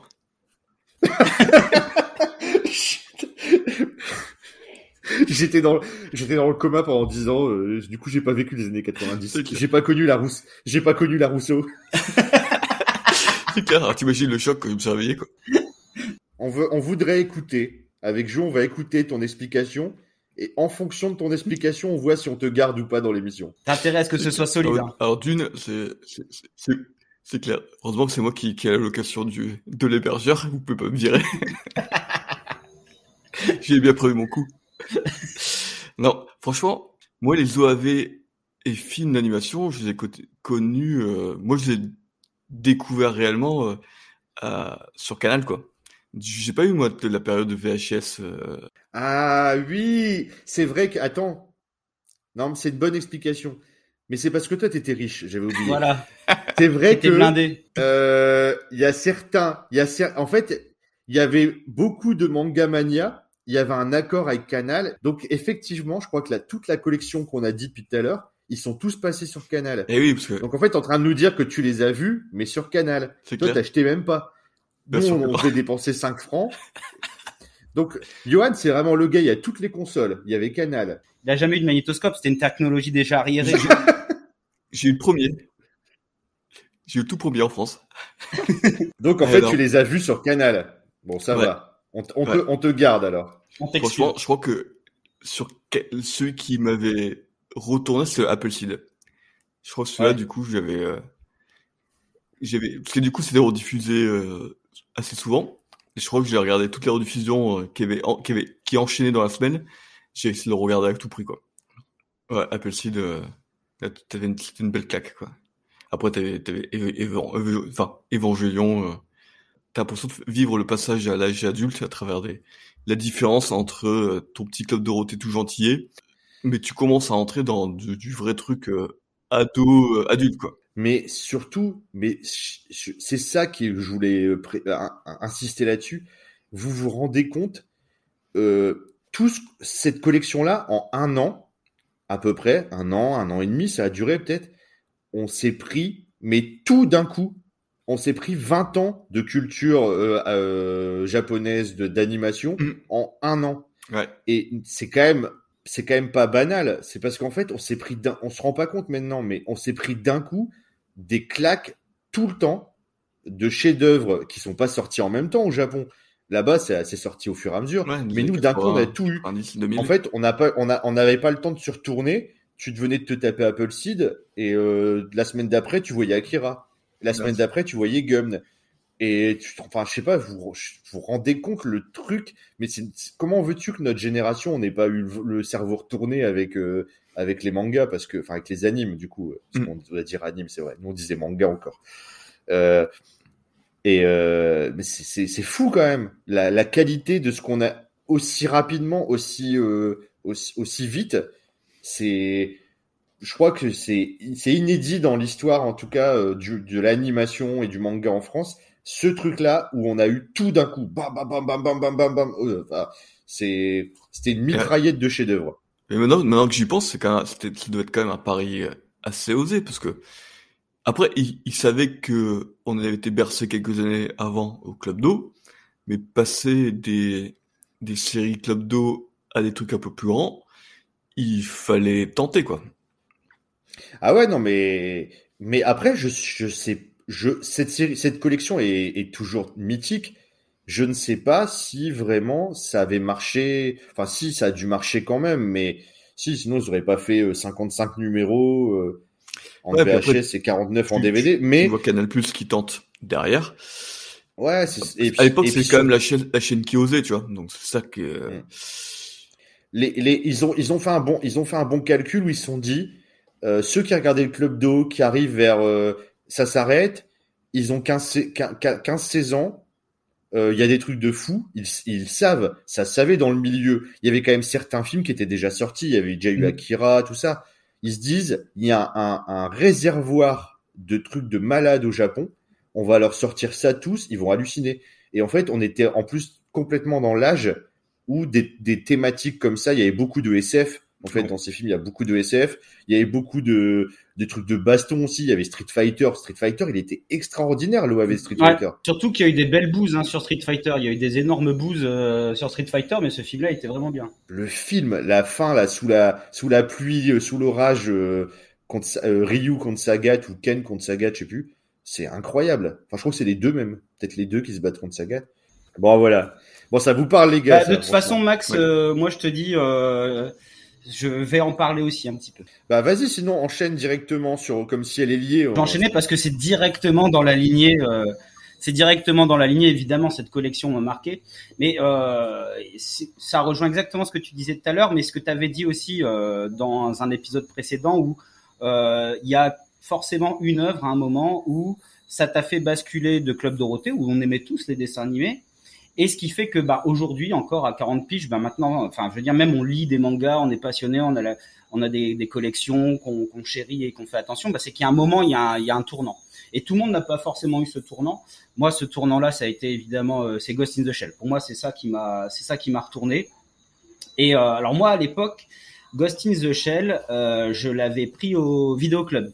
Donc, c'est-à-dire qu'avec ma famille, avec mon beau-père, on allait au vidéoclub. Alors, les vidéoclubs, ça n'existe plus vraiment. Donc, pour les jeunes, c'était bien parce que t'allais, c'était quoi, je sais pas combien, 10 francs le DVD, et puis, ou la cassette, je sais plus. Et puis, tu pouvais prendre des films, et puis, tu prenais le vendredi soir, tu ramenais le dimanche soir. 10 francs, c'est 1,50 €. Ouais, voilà. À peu près. Et, effectivement, donc, on faisait ça, des fois, le week-end, avec mon beau-père, on allait chercher des bons films et tout ça. Et puis, un jour, donc, j'ai pris Ghost in the Shell et je l'ai maté 4 ou 5 fois en 2 jours. Parce que la première fois que je l'ai vu, j'ai dit c'est génial, mais j'ai rien compris. Et je me suis dit c'est pas possible, il y a quelque chose. Donc, je l'ai regardé 4 ou 5 fois sur le week-end. À la 5e fois, j'avais toujours pas tout compris. Mais ce qui était énorme avec ce film, et encore aujourd'hui, c'est que j'y ai pensé, j'ai repensé et repensé pendant des semaines, des années, sur le sens du film, ce que ça voulait dire, ce que j'étais passé à côté, etc. Et je l'ai revu, revu. Parce qu'après, donc du coup, dans la collection Manga Mania, quand il était sorti en DVD, je l'avais acheté pour le revoir. Et donc moi, c'est ce film-là qui m'a fait... justement basculer dans l'autre chose, tu sais ce qu'il y a autour, c'est ce dont tu parlais Max, tu sais, te rendre compte qu'il y a tout un univers hors Club Dorothée qui est très riche et et justement comme tu disais cette collection là aussi elle est arrivée à un moment où nous justement on avait 14-15 ans, on allait entrer au lycée, moi voilà c'est bizarre mais j'adorais la philo parce que je me suis pris la tête sur Ghost in the Shell en fait, c'est vraiment ça, j'adorais la philo au lycée parce que ça m'aidait à comprendre un peu Ghost in the Shell sur certains aspects donc et vraiment moi ce que j'ai aimé c'est qu'il y avait beaucoup de philosophie dans dans Ghost in the Shell. Après, j'ai enchaîné évidemment avec Akira et tout ça. Où, pareil, il y a... Ce qui est génial, c'est que c'est la conjugaison de l'action, de la réflexion, de plein de trucs. Et quand t'as 14-15 ans, bah justement, t'as ton cerveau en ébullition et t'as besoin d'être nourri par des trucs comme ça, quoi. Donc moi, c'est vrai, évidemment à cet âge-là que bah, j'ai vu Ghost in the Shell et ça a tout changé. Ça a vraiment tout changé. Donc pour la petite anecdote, c'est que ben j'avais loué à peu près tout ce qu'il y avait au vidéoclub. Alors me souviens, quand on avait maté Ghost in the Shell, donc je sais plus 2 ou 3 semaines après, avec mon beau-père, on était retourné au vidéoclub chercher des mangas, enfin chercher des vidéos. Et ben je demande au gars du vidéoclub, me dit ouais bon j'ai adoré Ghost in the Shell, est-ce que vous avez pas d'autres films dans le style et tout ça? Et il me dit oh tiens prends ça, c'est bien aussi et tout, tu vas voir c'est génial et tout, c'est pareil. Bon en fait le gars il connaissait strictement rien et on a mis le film. Alors nous dis-toi bien c'est le samedi soir, on est en famille, tu sais on vient de manger. Et puis bon ma mère elle se fait un peu souffrance parce que bon à la base elle aime plutôt voilà avec mon beau-père on regardait des films d'action, des trucs de Schwarzenegger avec des flingues ou des trucs dans l'espace ou des mangas. Donc ma mère elle se faisait un petit peu souffrance, elle dit bon allez je regarde avec vous tout ça. Et là alors si dans les auditeurs je ne me souviens absolument pas du titre. Alors, c'était pas dans la collection Manga Mania, ça c'est sûr. Ta mère, elle voulait des films d'amour. Oui, voilà, des comédies romantiques. Bon, voilà, c'est un peu cliché, mais c'est vrai que c'était plus ça, quoi. Ou alors des films historiques. Et là, justement, on est totalement dans le cliché. On met le. Alors, c'est pour ça, je demande aux auditeurs si quelqu'un a une idée, parce que je me souviens absolument pas du titre. Et en plus, j'ai vu 2 minutes 30 du film. C'est-à-dire qu'on arrive. Alors, c'est dans une société futuriste. Il y a un espèce de Golgoth, donc un méchant à la Ken, tu vois, qui fait 3 mètres, bourré de muscles et tout ça, et qui massacre des gens. Donc déjà, le film commence par une pluie de sang. Et là, t'as 2 policiers, un homme et une femme qui arrivent pour l'arrêter. Le policier, l'homme, le gars, il le prend, il l'écarte par les bras, il le tranche en 2. Et il prend la femme, il la déshabille. Et ça, au bout de 2 minutes de film. Donc... Avec tes parents. Attends, Max et Doz, vous connaissez ce moment-là où déjà dans les films normaux, il y a une scène un peu sensuelle entre 2 personnages. Tu sais, t'es dans le canapé, puis tu sais, c'est un peu gênant, quoi. T'es là avec tes parents, tu regardes, et puis il y a toujours, tu sais, quand c'est une scène un peu machin, c'est un peu gênant. Là, c'est même pas ça. Là, c'est carrément un truc horrible dans un bain de sang. Et donc du coup là c'est voilà, ça c'est totalement pour valider les trucs de Ségolène Royal, quoi, de la violence et du sexe. C'est exactement ça. Et donc du coup mon beau-père prend vite la télécommande du magnétoscope, il fait oh, on va arrêter hein, on va prendre autre chose. C'était mais gênant, j'étais c'était un dessin animé quand même ou c'était un... Non, c'était un animé. Un animé. Alors d'ailleurs, si quelqu'un, s'il y a quelqu'un qui nous écoute, qui à qui ça dit quelque chose ce début, parce que du coup j'ai jamais vu et du coup ça m'intrigue. J'aimerais savoir qu'est-ce que c'est la suite parce que moi j'ai vu 2 minutes où en fait c'est un énorme monstre qui éclate tout le monde et c'était absolument affreux. Et donc justement, c'est pas Urotsuki Doji. Non, c'est pas Urotsuki Doji. C'est pas Cyber City? Je sais plus. Faudrait que je sais pas. Faudrait que je regarde. En tout cas, quand mon beau-père, il a ramené la cassette au vidéoclub, fait bon, c'était pas du tout ça, hein. C'était super gênant. Parce que le gars, il avait demandé un truc comme Ghost in the Shell, il nous a foutu un massacre absolument affreux. Ouais. Bah, c'est pour ça que je te parle de Cyber City. Moi, Cyber City, dans mon souvenir, c'était ultra gore. Ah, faudrait que je regarde. Il y avait vraiment dans la collection Manga Mania, il y avait vraiment certains titres qui étaient ultra gore et ouais. C'est peut-être Cyber City. Hein. Faudrait que je me renseigne. Mais je me souviens qu'au bout de 2 minutes, c'était la folie totale et c'était ultra gênant. Je voulais me cacher quoi. Tu vois, en plus le gars, ça tombe au vidéoclub. Il a mis en plus c'est un peu dans le même style, un peu cyberpunk, tout ça. Il s'est dit ouais, ils ont bien aimé Ghost in the Shell, je vais leur proposer Cyber City. C'est pas complètement incohérent, c'est peut-être Cyber City. Je vais me renseigner. Tu revois, tu vas dire ah bah tu vas voir la scène de début, tu vas dire ah oui bah voilà. Ah bah c'est ça. Non mais si je le retrouve, je vais le revoir avec mes parents mais maintenant. C'est clair. Sinon, moi je me disais c'était pas la peine de poser la question à Johan parce que toujours il va nous répondre ouais moi j'allais pas au vidéoclub, mon père il avait 1500 cassettes dans le garage donc j'allais dans le garage et choisissais films. Non, on était propriétaire d'un vidéoclub. Ouais non en tout cas super anecdote, c'est clair que ça parle aussi ce truc là de des mauvais conseils de vidéoclub mais en même temps des trucs incroyables qu'on a pu avoir grâce à... Ouais, c'est vrai que c'était cool, ça. Bon, et toi, Johan? Alors, moi, du coup, je vais vous parler d'une blague très très vieille qui me poursuit encore ces temps-ci. En fait, du coup, j'ai commencé par comment ça se fait que ça m'a fait penser, il y a pas très longtemps. T'entends, donc je ressors des vieux mangas des placards, mais je dis, bah tiens, je vais relire parce que peut-être que je vais avoir une deuxième lecture ou peut-être que je vais réapprécier, quoi. Donc en fait, j'ai commencé à sortir un manga qui s'appelait Arms, oui, qui était sorti dans les années 2000, du coup en une vingtaine de tomes. Alors du coup, j'ouvre le manga avec la jaquette, et ça commence en plein milieu d'une action. En fait, je comprenais plus rien, j'ai dit, mais c'est pas comme ça que ça commence l'histoire. J'étais complètement paumé, quoi, parce qu'en plus, du coup, il te présente rien. Du coup, j'étais à merde et tout, quoi. Donc pendant 30 secondes, je comprenais pas. Et en fait, du coup, j'ouvre la jaquette. Donc la jaquette, c'était marqué numéro 1. Et quand j'ai enlevé la jaquette, le tome, c'était numéro 10. Et du coup, je dis, oh putain. Et en fait, alors je crois que c'était en 2005. J'étais parti en vacances. Donc j'avais 300, 400 mangas dans ma coloc. Et du coup, il y a une soirée où mes potes, ils étaient rentrés dans ma chambre et ils avaient changé quasiment tout, les jaquettes et les tomes. Ah, les enfoirés. Et donc, en fait, les enfoirés. Pendant des années et des années, des fois, j'attaquais par exemple un 10e tome et je comprenais plus rien. Et en fait, c'était le numéro 15 qui était dans la jaquette numéro 10. Et du coup, c'était à l'époque où tous les mangas, t'avais des jaquettes quasiment. Et j'y échappais pas, quoi. Et donc, t'as failli abandonner les mangas en disant, putain, mais ça n'a pas de sens, on comprend rien à leurs histoires, là. Moi, j'arrête de lire. Ça n'a pas de sens. Ça n'a pas de sens. Parce que le pire, c'est comme ça, ça gonflait. J'ai pris tous mes mangas, donc je pensais que j'avais fait le tour, quoi. Et bim, tu vois, 15 ans après, t'en retombes sur un, et tu dis, putain, celui-là, je vais oublier, quoi. Et c'est, tu vois, les séries que t'avais complètement, un peu mis de côté et que tu ressors. Et donc, j'ai l'impression que dans 5 ans, peut-être que je vais ressortir un truc encore plus vieux. Et ça va m'arriver la même chose, quoi. Mais du coup, c'est marrant, tu avais le petit sourire, quoi. C'est typiquement... Alors, Joe, il va savoir de quoi je vais parler. C'est tellement les conneries d'étudiants qu'ils adorent faire.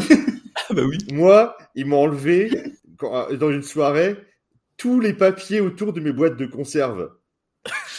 Et donc, tous les jours, quand j'étais étudiant... Tout pendant 2 semaines, j'ouvrais la conserve surprise. Et c'était la conserve surprise. Je savais pas ce que je fais. Ah tiens, un cassoulet. Oh, bah non, tiens, c'est des flageolets. Bon bah je mange ça alors. Et ils étaient contents en plus. Ils faisaient ça. Une fois ils avaient aussi changé. Alors ils m'ont fait aussi des CD une fois. Tous mes CD ont été changés de boîte. Oui. Et moi je dormais. Et puis eux, pendant ce temps-là, ils s'amusaient à faire ça. Ils ont changé tous mes CD de boîte. Et pareil, pendant des années, même encore maintenant, c'est vrai que je suis sûr que je prends un CD, c'est pas le bon dedans. Parce que j'ai lâché l'affaire, au bout d'un moment, ça me saoule. Oui, tu m'étonnes. On est quand même con quand on est étudiant, parce qu'on peut passer une soirée complète à faire ça juste pour faire une blague. C'est clair, quoi. Mais c'est clair. Du coup, on s'était un peu vengé, parce que mon coloc, en fait, on avait... il était parti une soirée, et du coup, on avait en fait, sur un de ses pieds, en fait, dans les 2 pieds de son lit, on a mis des dico en dessous. Donc, en fait, son lit était penché. Et en fait, il l'a pas capté pendant 6 mois, quoi. Que son lit était penché. Ça se voyait trop. Et du coup, il y avait le mal de mer, ça tombe, il glissait, ou il tombait. Je suis sûr, il a dû tomber du lit, il comprenait pas pourquoi. Ouais, c'est bon, ça. C'est clair. Mais du coup, c'est vrai que c'est beau, hein, c'est l'époque où t'es tellement créatif et tellement débile en même temps. C'est clair. Et tu t'amuses avec tellement rien aussi. Ah, c'est vrai que ça, c'est très marrant parce que du coup, ouais, tu devais vraiment te dire, mais ça n'a aucun sens. Je ne comprends rien. Parce que des fois, t'as des mangas qui commencent bizarrement. Mais du coup, t'as quand même une sorte de truc qui tu peux te rattraper au bout de 3 pages, quoi. Mais là, du coup, en fait, tu continues. Tu continues dans le tome et tu dis, non, ça a de moins en moins sens. Je comprends plus du tout, là. Imagine, t'as jamais lu, tu commences Berserk par l'éclipse. Bah déjà le truc c'est que Berserk, même quand tu commences au début, tu te dis j'ai loupé quelque chose. Donc c'est ça le truc, parce que c'est un flashback dès le départ. Non mais par contre tu lis Dragon Ball, t'as jamais entendu parler de Dragon Ball. Tu commences, le mec c'est un super guerrier. Juste après il devient tout petit. C'est clair, tu dis qu'est-ce qui s'est passé. Donc ça n'a plus rien qui a de sens. Ou tu lis Saint Seiya, t'es t'es pratiquement arrivé en haut des 12 maisons, et hop, tu reviens au chevalier de bronze, enfin au chevalier d'acier, derrière. C'est clair. C'est clair. Et du coup, pendant très longtemps, j'ai eu le réflexe de vérifier sur la jaquette. J'ai relevé la jaquette, quoi, j'ai regardé. Et ouais. Et du coup, et maintenant, je relis avec la jaquette. Je suis un peu plus en confiance. T'as confiance. Ouais. Bon, bah, Meloute. Bon, bah, super partie anecdote, hein, comme d'hab. Plein de souvenirs, là. Ça, c'est, j'espère. Alors, pour ceux qui n'ont pas connu, évidemment, bah, renseignez-vous, hein, vous allez voir, collection Manga Mania, tout ça. Une bonne petite blague à faire à vos potes qui lisent des mangas, bah, vous faites comme les potes de Doz ont fait, vous allez bien vous marrer. Et puis, ben, nous, on a terminé avec cette émission. Comme d'habitude, on s'est bien marré. On se retrouve le mois prochain. Et puis, bien sûr, on va se quitter, comme d'habitude, en fanfare, en beauté, en feu d'artifice, avec un très bon karaoké des familles. Vous êtes habitués maintenant, hein. Même ceux qui aiment pas, ils aiment bien maintenant. C'est bizarre quand même. Et on va se quitter avec quoi? Nous, on va sur l'opening de Captain Tsubasa, c'est ça? Ouais, c'est ça, Captain Tsubasa. Mettez votre short, mettez votre maillot de la New Team. Chaussez vos crampons. Chaussez vos crampons. Achetez un ballon corner et enduisez-vous le corps de beurre pour pouvoir faire des tacles glissés pendant 150 mètres. Donc, bah, merci à tous, hein, merci à tout le monde. On se retrouve le mois prochain. Salut mes louloutes. Salut. À bientôt. Salut Jo, à bientôt. Salut les auditeurs. Bisous. Bye. Salut. Au revoir.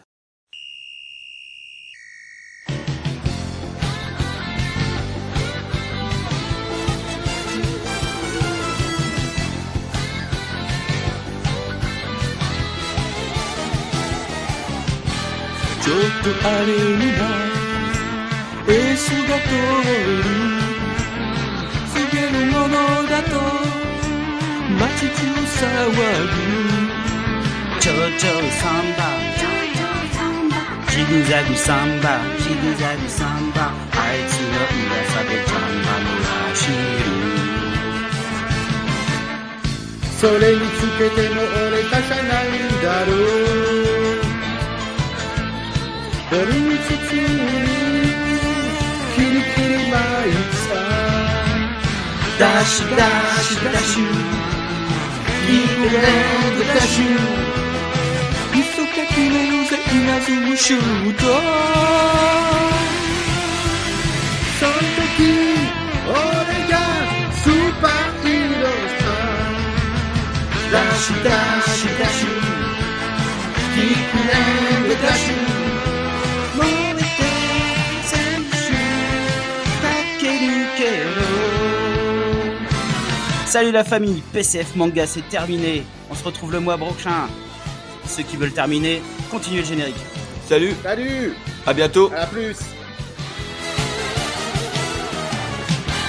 ちょっと惚れそうなエースが笑う猫もくわえた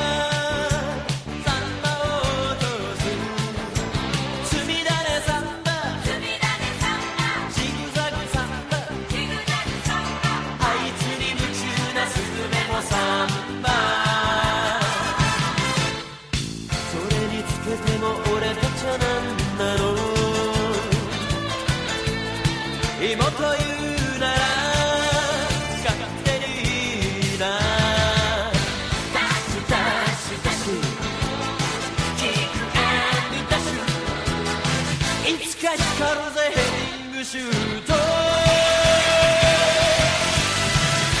時俺がスーパーヒーローさダッシュダッシュダッシュキック&ダッシュ燃えて青春駆け抜けろ